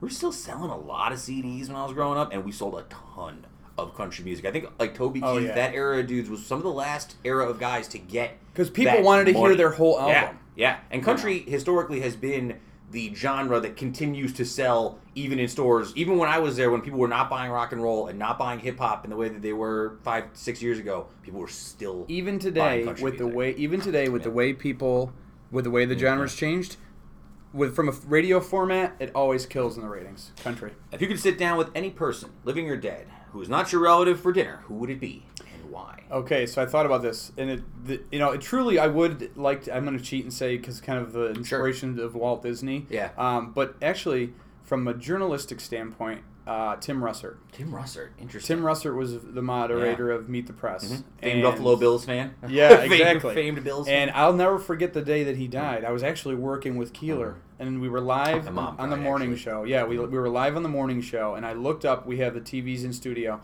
and and it came across Tim Russert dead. yeah. What I loved about Tim Russert was that you know, and people have their opinions about you know, oh NBC is you know leans this way Yeah. or this like this way, Sure. but you would have never known that from Tim Russert. No, that's what my mom actually said just recently. She she was very sad. She loved Yeah. him back in the day, and uh, she's like, I don't know. I just wish there were more guys like Tim Russert. out Because I mean, now," you, you know, even maybe- kind of have like Chris Wallace uh, is kind of like that Yeah. now, but st- you know, still some people say can say what they want about him. But he had that respect where because if he was going to ask a politician or somebody a question, he was going to by far he was going to have the fact behind it, and you know, he was just really. I think a really down the middle look to get the answers Hmm. and not try and put any spin on it kind of guy, and uh, he was still respected for it. So yeah, Tim Russert. Great answer. Uh, give me one book, album, movie, or show you are currently reading, listening to, or watching. Oh my gosh. Uh, I will say because it's the, it's the latest thing I can think of. Kind of my latest obsession really is uh, again because I don't have a lot of time to Sure. watch or do anything. If you haven't, and I'm really passionate about this, if you have not already, take the time to watch the Making a Murderer documentary series on Netflix. It is a true injustice of what this man and his nephew went through, and um, I know it's hard to, you know, like, you know, well, it was so one sided, Sure. you know, blah, blah, blah. But, I mean, you look at just alone what the nephew went through, Yeah. what his prosecutorial team, like, so his, his, his defense attorney that was given to him was working against him to basically, Yeah. hey, plead guilty. Hmm. I just think that the facts that were presented against them were. I mean, how do these two unintelligent, you know, people from the Upper Peninsula of Wisconsin stab, shoot, do all this to this woman, but there's not a speck of her DNA in the trailer? I'm telling you, I think a lot of this true crime stuff that's coming up over the last five, ten years is because it really. I thought about. I think about this a lot. I watched that Abducted in Plain Sight on Netflix. I don't know if you watched that. It was no, a I big haven't caught thing. that one. You look at like the, these stories from the 70s and the 80s, and you're like, how did people not get away with all of this stuff? There's no cameras. There's no cell. Like, there's so much stuff that goes. It's like it, no one thought it was weird, right? I, I don't know. It's just crazy that like all this stuff. Once you re-examine it now under the light of day, it's like, how did we not know? There was Well, so and- much crazy stuff. And going let's on. think about how common that is. Yeah. I mean, look, we have we've had several in our own community, Yeah. most notably Steven Barnes. Yeah. The- I mean, the man spent you know about 20 years of his life Mm. in prison for a crime he didn't commit. You know. tough stuff, serious stuff, crazy how much this true crime has taken over like the general Yeah, population too. It's fascinating stuff. It is fascinating. And then uh, let's get one more last question in here. Yeah, Andrew uh, Andrew Derminio, Times Square, Me- uh, Townsquare Media, River Hills Property. Besides uh, giving back to your community, besides true crime documentaries, besides uh, country music, give me one more thing that you are passionate about. Oh man. Well, uh, I do. I am passionate about. This may seem like a naive answer, but uh, any any opportunity that I can get to just kind of sit with my mom and my family, pay, play pitch, play a board game, Pitch. Have you know a bar. Yeah, exactly. have a barbecue, go out and do things. Uh, family time is so important, you know, because you can always rely on family. You Hmm. can't always pick your family, but um, they're always there for you. Again, you know, I recently got addicted to snowmobiling, so that'll be uh, Ah. probably one of my next major Nice. irresponsible purchases. You can, I'll, I'll, I'll have you talk to GFOP Rachel Witter on here, and you guys can have a whole Oh, yeah. conversation She's- about she's snowmobiling. been very- She's the queen of snowmobiles. yeah, she's been very uh, influential in my decision to, to, to, to give it a try. But um, definitely that. But also, I mean, just I'll tell everybody if you're, you know, if you're thinking about your parent or an uncle or a cousin that you haven't in a while, give them a call. Very You know, cool. Go work out a little coffee date or something with them. Uh, Andrew, uh, congratulations. You've broke the hour mark, which very few people get to break on the show. I appreciate Darn it! you coming I'm in. so sorry about that. No, no, it's fine. It's totally fine. Uh, thanks for joining us, man. I really appreciate it. It's a great conversation. Thanks for having me, man. Uh, check Andrew out, uh, WIBX uh, 950. He's on with Keeler at First News with Keeler in the morning at 6 a.m. to 9 6 a.m. to 9 a.m. You can you ha- you can't accidentally find us. You have to go to the AM band. It's that other alternative universe to the FM band.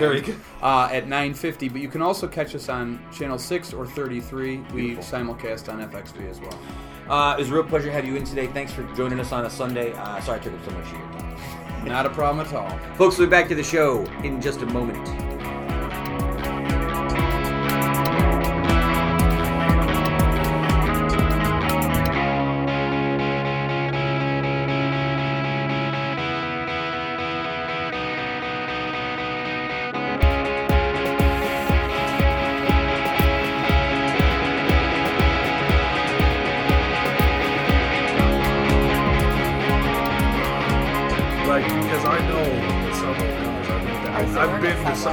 Subway. I've been to Subway, and so I look at that stuff. I'm like, well, I don't know. I used to work Sesame ginger glazed chicken fried burrito wrap. I like oh, Just, I like that you guys have become so bored of the show that uh, you're just We're now reading through flyers on the air, I going think through it- the mail. I think it says more about the amount of mail piled up on, on this table and in this room in general. We need to throw and out- I'm hungry right now too. So Uh, listeners, give us a send in on Twitter on this. How long can you keep mail that you haven't answered before it's okay to just throw it out? Like if I've gotten a second letter between from National Grid between now and the one I had before that, I'm just throwing the old one out, right? Yeah, Right. yeah, Yeah. for sure. We keep too much mail is the general is the general consensus. People send too much mail. Like I don't, I don't deal with. I do all of you know my banking. I've got all that stuff set. My bank sends me twelve envelopes. I like every. I feel like every time I use an ATM, they send something to my house, Yeah. and it's. I know, like I know that I took out sixty dollars the other day thank from you. wherever when I was you know going grocery shopping. Like, and there's oh here's some more mail. Here's some more mail, and it comes and it's got the bank's logo. So you're like, well, you know, damn, it's from the bank. I can't throw it out, but yes, you can. Yeah. But Or your shred it though, because also a lot of envelopes probably have a lot of information. Not that anybody's going through the trash, but yeah. you never know. We need a paper shredder. That's what we need. Uh, yeah, true story. Too much mail. Got to get rid of it all. Uh, let's let's dig. Oh, before we get into history lessons, thank you once again, Andrew Derminio. Great conversation. Um, Great guy. Yeah, yeah, yeah, yeah. I sort of used. Um, I told him I was like, I'm going to use your help to get Keeler in here. I still want to talk to Keeler one of these days and get an interview with him. He'd be a good Awesome. one. That would be awesome. Maybe that would for- be really awesome. Hey, we're only four episodes away from 200. I Yeah, told him use that. I know. episodes. We'll see. Don't don't get the don't get everyone's hopes up yet because I hasn't I haven't heard anything else back yet. It's only been an hour. Okay. Uh, all right, let's get into uh, let's get into this week's history lesson. This week's junk mail. junk this week's junk mail. Uh, on What this I'm going to start doing in response to the history. I lesson, like I'm that. I like pieces of that. Junk mail. Go ahead. All Uh, on this day, 1940, Nancy Pelosi was born. Uh, she's an American politician serving as Speaker of the United States House of Representatives since January 19. She was first elected to Congress in January 1987, which means she's been in Congress ever since, pretty much since I've been born, which is a very impressive uh, achievement. She's the only woman to have served as Speaker and is the highest ranking elected woman in United States history. Uh, she is the second in presidential line of succession immediately following uh, Mike Pence. She's in her 17th term as Congresswoman. It's pretty wild. yeah. That is crazy. Well, it's just like I, I thought about this a couple weeks ago when like Delvin was on because Delvin, you know, he's, he's a young dude and he's already like you. Certain people just m- must have that like urge, just The get desire, in, yeah, yeah, yeah. that special, 100%. yeah. Uh, she was instrumental in the passage of many landmark bills, including the Affordable Care Act, Dodd Frank Wall Street Reform, and the Consumer Protection Act, Don't Ask, Don't Tell Repeal Act, along with the American Recovery and Reinvestment Acts and 2010 Tax uh, Relief Acts, which served the economic stimulus amid the Great Recession. Side note, uh, Pelosi is also the owner of the Zinfandel Lane Vineyards in St. Helena, California, as well as the Skellenger Lane Vineyards in the Napa Valley. She doesn't uh, make wine herself, though. She sells wine to other uh, California wine producers. Great. Smart. That's living the dream, though. When you have a wine, I'm trying to get a vineyard. That's on my list. Of, Oh, like, having a vineyard is high level, yeah. Is that high on a That's bucket high list? level operating because you have all those beautiful lands to walk through. Mm. You know what I mean? Like you got the rolling hills and all that, stuff going on. What's a more impressive flex on having tons of money than owning a vineyard? Like, what's something you could own that's more like a jet? Oh, I mean, probably a lot more stuff than a vineyard. I think That's pretty. That's pretty good. a castle, Oh, Castle. castle, would be great. Castle's good. castle, yeah. Is a An vineyard island island? With thi- an island with a vineyard and a castle on it. I mean, how much money? How much money? How much money are we talking about here? how many islands with vineyards and castles do you? You got to go to like Europe for that. It seems like, Like a European Ireland or type something. thing. yeah, but you can afford it. It's true. You can afford it. Uh, all right, moving on. On this day, 1963, uh, Alfred Hitchcock movie The Birds. Oh, I like that movie. You like that one? I do. Pretty good. I remember that one. Um, the film stars Rod Taylor and Tippi Hedren in her screen debut. Uh, the film was deemed culturally, historically, aesthetically significant. United States Library of Congress in 2016 selected for preservation. Uh, however, much like most modern things, it's very controversial in hindsight because of the relationship between Alfred Hitchcock and Tippi Hedren, which is supposedly very. Uh, he was being a creep to her. Yeah, Although, I watched a documentary on that. Oh, you watched the HBO because they talked Yeah. about it. Yep. Did you like the documentary about it? Was it interesting? I was gonna watch it. Kinda, yeah. Kind of. Yeah, it was good for a little bit of it, but it's good. I felt Uh, bad for her. She went through hell with him. seems like that. Every like documentary I see that's about like some actress from this era always seems very dark and depressing. Tough depressing. time for yeah. folks back then. The Judy Garland stuff. You ever read anything about Judy Garland? Like Yeah, her, sure. Her life seems super. That seems super Sure, dark, yeah. Mm-hmm. right? I don't know. Heavy stuff. Uh, here's one that's not so heavy. Let's move on. Oh, On this day, 1998. Viagra is approved by the U.S. Food and Drug Administration. Uh, the artificial compound that was originally synthesized and studied to treat hypertension uh, and angina. Uh, chemists at the Pfizer pharmaceutical company found, however, that while the drug had little effect on angina, it could induce penile erections, uh, typically lasting 30 to 60 minutes, or typically within 30 to 60 minutes. It's crazy because it feels like this was the most important like drug, and it. Was like the most popular Everybody drug. talked about. they had all the commercials with the guy like smiling bob and stuff. Like i feel like i feel like every commercial that i see on television now for medicine i always the viagra one's are the first ones i think i remember seeing like constantly. And i don't even know if that's true but it's just what it That's feels the thing like. I remember. Um, I just think that if for the for the people out there who complain and say, "Oh, my insurance shouldn't have to pay for your birth control," Mm-hmm. I think we should tell those same people if that's going to be your rule, fine, but that means you can't have your insurance pay for your Viagra. You sad that. old dude Ooh. screaming on the radio. Ooh, interesting. I like that a lot. Uh, it was an immediate success, practically instantaneously in its first year alone. The eight Well, thirty to sixty minutes. It was a success. for about a billion dollars in sales in its first year, which makes you wonder: Trying to get into the pharmaceutical game. Are you? Yeah, I'd like, to Martin produce. I would like to produce. For, I mean, no, I don't have to be a bad guy, but I would just like to get in on some uh, some of the cash here. Yeah, it seems like there's lots of money in pharmaceuticals. I'll say that. Um, estimated 30 million men in the United States suffer from erectile dysfunction, and a wave of new Viagra competitors, among those Cialis and Levitra. I remember Cialis because it's the commercial that everyone hates with those two people in the separate tubs sitting next to like, the married couple. You know what I'm talking No. about? It's like so it's this married couple, and it's like when love can strike at any time, and then they're like on a on a like a veranda on their like beach house and they have two like old tubs like old ceramic like bathtubs and they're like in the tubs next to each other like holding hands and i'm like what life is Tub to this Yeah. tub. what kind of Who's like your target audience? yeah i don't understand like rich old like sappy romantic white people who are like god i love the sun going down over Yes. my money yeah it's crazy Yes.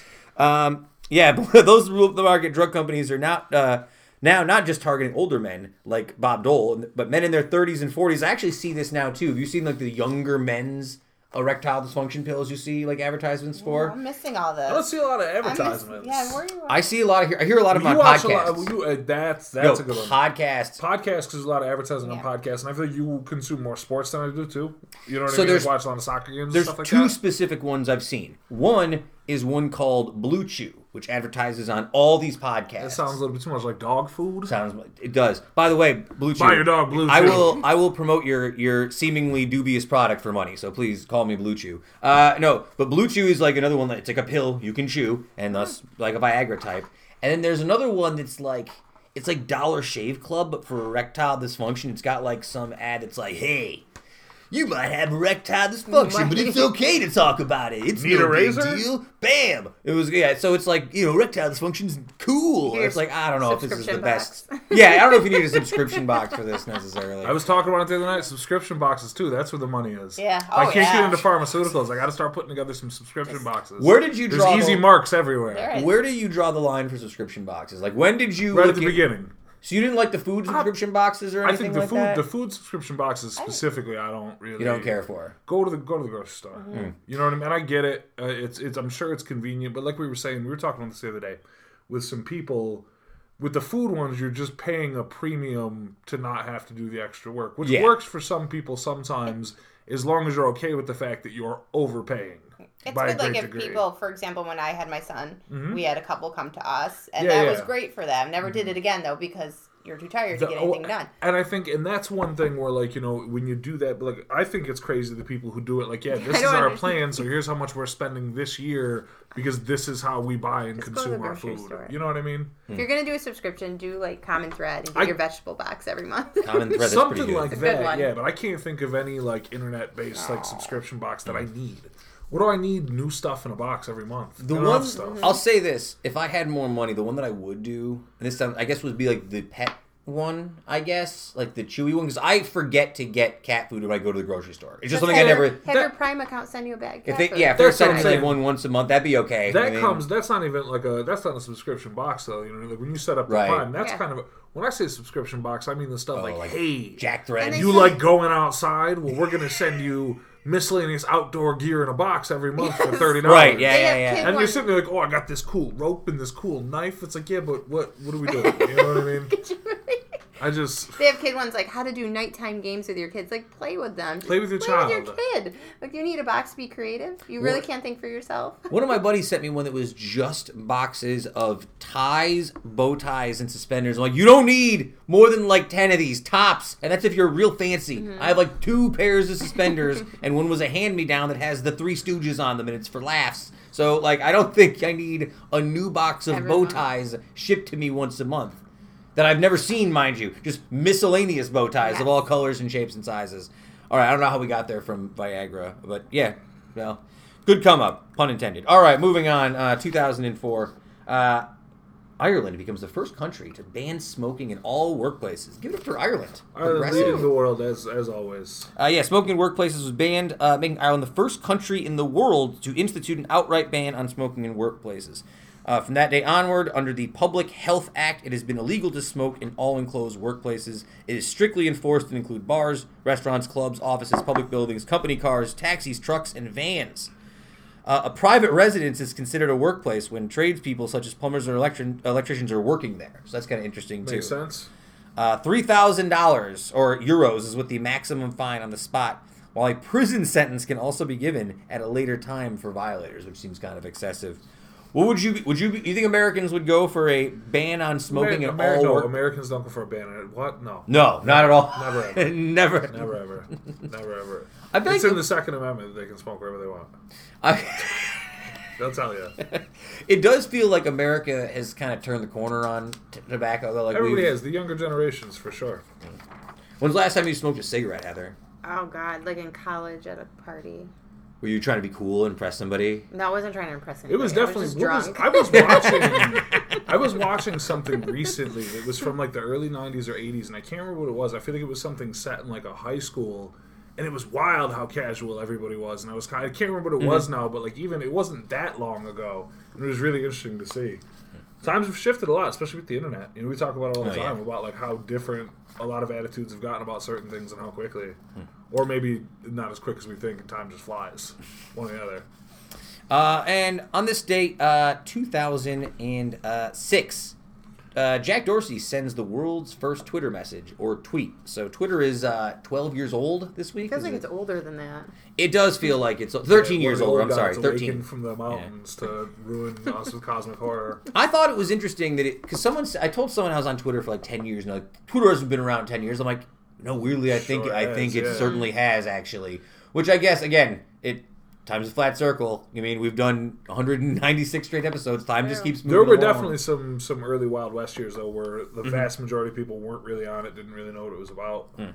Well, it used to be called just Twitter without the I's. So it was like T W T T R. Yeah. So the no vowels in it, which seems like kind of a. That seems like a very early 2000s. Just trying to be different. Yeah, just trying to change it up. Uh, do you know what some of the other names suggested for Twitter at the time were? No, No, tell us. Friend Stalker, which is that doesn't names. It doesn't. Thank God they didn't Yeah. stick with that one. And Jitter, J I T T E R, sort of like Huh. kind of same kind of vibe. I suppose that sounds more like a dating app. I'm on Jitter and Hinge and Bumble and on all these dating apps now. Uh, first tweet from the official account didn't uh, c- uh, account didn't come for another 478 days. So after the first tweet, the Jack Dorsey said he didn't tweet for another like year and a half. Uh, President Barack Obama, who now has the fourth highest number of Twitter followers, more than any other world leader. Uh, who do you think the number one person, most followed person on Twitter is? I actually looked this up before the interview. I don't know. I was actually surprised. It's Katy Perry. She is the most followed Twitter account with over 84 million followers since joining in 2009. Early adopter, Early adopter, make use of the platform to the best of his capabilities. Good for her. and this had like a long run because even like with her most relevant years kind of being behind her, but she was she was an older user even back then. Yeah, it's true. Uh, I don't rem- I'm sure that like if I went back to look at some of my early tweets, I'd be like shaking my head and kind of embarrassed by the dumb stuff I was tweeting about. Usually music. I tweeted a lot of like songs I was listening to right at the moment. I tweet lyrics on Lyrics? Oh, ah, that's very emo. I still I tweet a lyric. Sometimes I want then. to. I'm like, I really want to put this out there. and I can't. Sometimes I'll hear a song in the car and I'll be like, oh yeah, that lyric is it's emotional. I feel like I should put that. Yeah, but if I put I'm out like, there, I'll get like 17 messages. Are you okay? Are you okay? "Oh, I'm Yep. fine. I just really love this song. It means so much to me right now. That was the first time I knew my mom was on social media. I put like some song liter like like some song lyric up Mm-hmm. on Twitter, and she's like, "Are you depressed?" I, was like, "No, it's the I just like the phrasing." All right, uh, so let's get into the rest of this week. I don't have a ton of other stuff this week, but I thought it was. Int- I did some research though this week, guys, because earlier this week, Kev, you were here. You were at This work week. this week. Earlier this week, last This week. week. earlier last week. It doesn't matter. Week. Point is, I did some research. You were at work, and one of those stupid, like nasty stink bugs came in the house, and I had to chase them down. You been getting those in your house. Not house? this year. Last year we had a ton of them. Yeah, yeah. Do you know what they're called? No, I thought they were stink bugs. They're called brown uh, marmorated stink bugs, and they are an invasive species. Kev, you brought this up to me, and I did some research. Uh, do you know they've only been around in the United States since 1998? no, they're gross. They are gross. Uh, they came over uh, in packing crates on various types of machinery, and they were introduced from either China or Japan. So if you see these around, now you know invasive species. And if you look at this dope picture, which I'm going to show you right now, uh, they came in in Allentown, Pennsylvania, and bad radio for you folks. It's crazy. You can see the big radius from where they spread out and how New York is pretty highly infested. So there you go, folks. If you want to learn about a new invasive species that's taking over our neighborhood, the uh, Last year we did over had over a hundred. I, I counted how many we took out of our house. There were so many. We counted over a hundred. Oh my god. It's gross. Yeah, apparently there was a really big jump between the years of 2010 and 2011. There's just this big, massive increase in that period of time. I want- so the We bugs. love big extreme swings in the insect populations both ways. It seems like a nat- normal, stable thing that happen. Bugs just varying wildly in you know range and population. Uh, I also have one other quick story, and it was a uh, poetic justice moment. Did you guys read about the trophy hunter who had killed a bunch of families of baboons and then got killed by a lion afterwards? I did. Yeah, good for you. Love I, it. I've seen a lot of like stuff on the internet lately about people killing animals. I don't know how you kill a bamboo. I know any animal, but they're like people. I mean, they're literally like. I saw person. one that made its way on Twitter, and it was someone posted it. It was like some person in like the British Parliament, and it was a picture of some guy shooting a lion that was asleep. Did you see this? It was making its way around like Reddit and Twitter. Oh, no. And it was, and the guy put it up for like an anti-poaching thing, right? It was like, look at this disgusting like guy, Yeah, yeah. like paying to shoot like a sleeping animal. Terrible stuff. Don't kill any of these exotic animals. Terrible. Stop attacking baboons. Uh, we uh, we have one. I have one more story for you from weird stuff. There was another story going around the internet uh, about people slapping each other. Did you see the competitive slapping? That was another story. That Yeah, was out getting- in Russia. Yeah, out in Yeah. Russia. You didn't? Did you see this No, one? Heather? I didn't. I must be hiding somewhere. It was basically like arm, real deep. He's in the deep water. It was like arm He's in the deep end. This isn't about you. it was like arm wrestling, right? So these two guys like stand on the other sides of a table and slap each other. I think till one falls over. Until until the person either uh, quits, passes out, or dies. Ooh, is the those are the rules. options. Those Yeah. are. You can either say I quit, you can pass out, or you can die. That seems very intense. don't Seems very Russian. right now. How do I explain this to kids? And these these giant guys, they just slap each other as hard. I mean, just Stop. holding the thing like this and getting their full body weight. And just, Yeah, I'll show it to you afterwards. No, I'm good. You don't want to see it? Nah, No. I'll, have to. check it out. Uh, so it got me thinking about some of the weirder like sports and stuff that I've seen over the years. Uh, I used to watch a lot of the World's Strongest Man competition. You ever watch that one? Oh, That's yeah, I a used to good watch Poland all the time. The guy from Poland was. Oh, awesome. Mariusz He was Pudzianowski. great. Yeah, they used to throw like kegs over their head. Um, I also I don't know if this is a sport. I used to watch a lot of BattleBots. That's another weird. Oh yeah. That's I'll, I, BattleBots is not a sport. That's not a sport. I don't know if this is a sport either. But no one's BattleBots. playing it. Well, like- I mean, it's a like- contest of, Yeah. But it's I guess, not a sport. I suppose. I, I mean, it's a Are game, you sweating right? and then doing endurance while you're? no, but it, you had to build the thing. It yeah, takes but like it's a different it's a kind of skill thing. It's like a contest. science It's a- fair or something. Is build the birdhouse a sport? Technology. I don't know. It's- oh, like all the building they do in football and basketball. What about darts? Like professional What? darts? that's that's a sport. I find Uh, it's a game. that's a game. Yeah. That's a game. Uh, what about that show on TV where the wall moves at you and you have to get into a position so that you can get through the hole in the wall? That's And- art. That's, an how- art. I see. All right, very good. Um, and I just wanted to bring this one up as well because Heather, you may have actually seen this one, unless you were still under. Did you watch? Were you one of the 20 million people in the last three days who watched the Stranger Things season three trailer? No. Of course you weren't. I mean, I like the show. I just wasn't. I mean, I wasn't ex- looking for It's it. not on Trailer Wire first thing every morning. no, well, the only reason I bring it up it's is one of uh, those sweet, sweet trailers. it I actually can't wait. It's the became first thing I was thinking. it became one of the the highest viewed videos in YouTube I'm history sure. over three days, really showing the power of Netflix and popular culture. And I think with something like Stranger Things, even people who don't watch the show will go watch it because they're curious about this trailer that people are talking about. Right? Yeah. Uh, we also saw a bunch of other trailers this week. We saw Aladdin. We watched the Dora the Explorer trailer. We watched the new. There's a real, yeah, live action Dora the Explorer that Heather is shaking her head about. the Aladdin one, I'm shaking my head about too. I'm, I have really complex emotions. Just, no. Did you? How many times? I, watched I, watched loved it. Aladdin. That's just terrible. What part throws you off? Is Just it, the sense they're like him, the Aladdin guy who plays Aladdin. he looks a little dopey He's eyed. terrible. And then they start singing like a Disney movie though, and it looks kind of serious. And then they get all really Disney. You know, it's, you know what I mean? I don't know. It's just too much. Like they're trying to be the old Disney Aladdin, but they're I'm having a hard time with Will Smith. I really, I'm trying. I, I, Robin Williams was so good. because Robin Williams was really good, and good. even when they were showing part of the song and they did like "Never Had a Friend," he was almost like I don't know. It just didn't.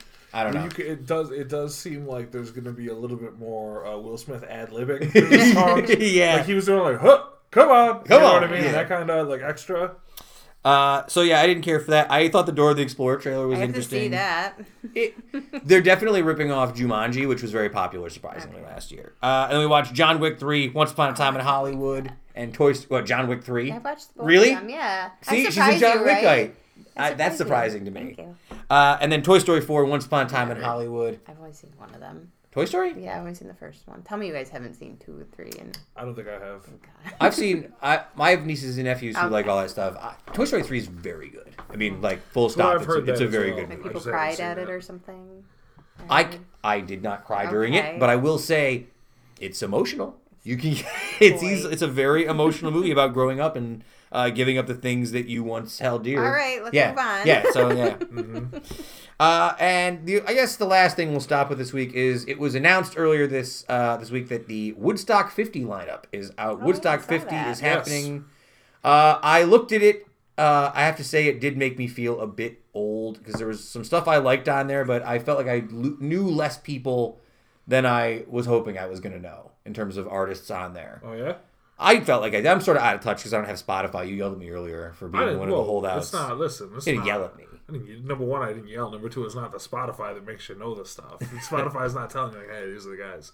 They kind of do, I guess. They kind of, yeah. It helps with the Discover Weekly and that kind of stuff. So I'll name a couple of these artists. If any of you guys get excited for anything, let me know. How about the Killers? Excited for that? Love to see the Killers in a festival setting. Miley Cyrus seems like she's built for kind of festival settings. Not for me. Nah, nah, it's gonna be I a no mean, for you, dog. If like we were out there and Is wa- she gonna if- be there? Yeah, Yeah. she's I one of the didn't that. headliners. Oh. if I was out there wandering in the field or something and like it was going on, but like I'm not, I'm probably not skipping anybody else who's a headliner to see her. Uh, Santana, the Lumineers, and Tours, Raconteurs, yes, uh, Run the Jewels. I thought was very yes, cool. yes. Excited about Big that. Yes, Uh, Robert Plant and the Sensational Space Shifters. I mean, I- maybe, maybe to lay physical eyes on the man. yeah, to see what he You looks know like. what I mean? yeah. Like that would be, I guess. Uh, how about the Dead and Company for all you Deadheads out there? Any Grateful Dead? Probably folks? check it out and enjoy it. Be interesting to see. Chance the Rapper, Black Keys. Huge. Black Keys were really good when I saw them a long time ago. Uh, Sturgill Simpson. Ooh, Greta Van Fleet. There's a dis- divisive band that people seem to hate. It's that band that ripped off like everything that Led Zeppelin does. Oh, Just sounds like Led. Zeppelin. Okay. Um, Gary Clark Jr. Saw him Yes. on SNL. He seems pretty cool. Uh, Jay Z. I mean, I've seen Jay Z already, so that's. Mm-hmm. I mean, not that I wouldn't go see him again, but that doesn't like move the meter for me in any Mm-hmm. particular way. And then Justin Parkinson's favorite band, Imagine Dragons, his all-time favorite band. Mm, That's a no for me. Don't no question it. His all-time favorite band. There were some other good people on there. It's interesting because I heard they're not going to do uh, day passes. So you have to go. You have to buy a ticket for all three if you want to go. Because mm-hmm. I heard a lot of people talking like, "Oh, I'd go like to go to Sunday, or I'd yeah. like to go to Saturday, or whatever it might be."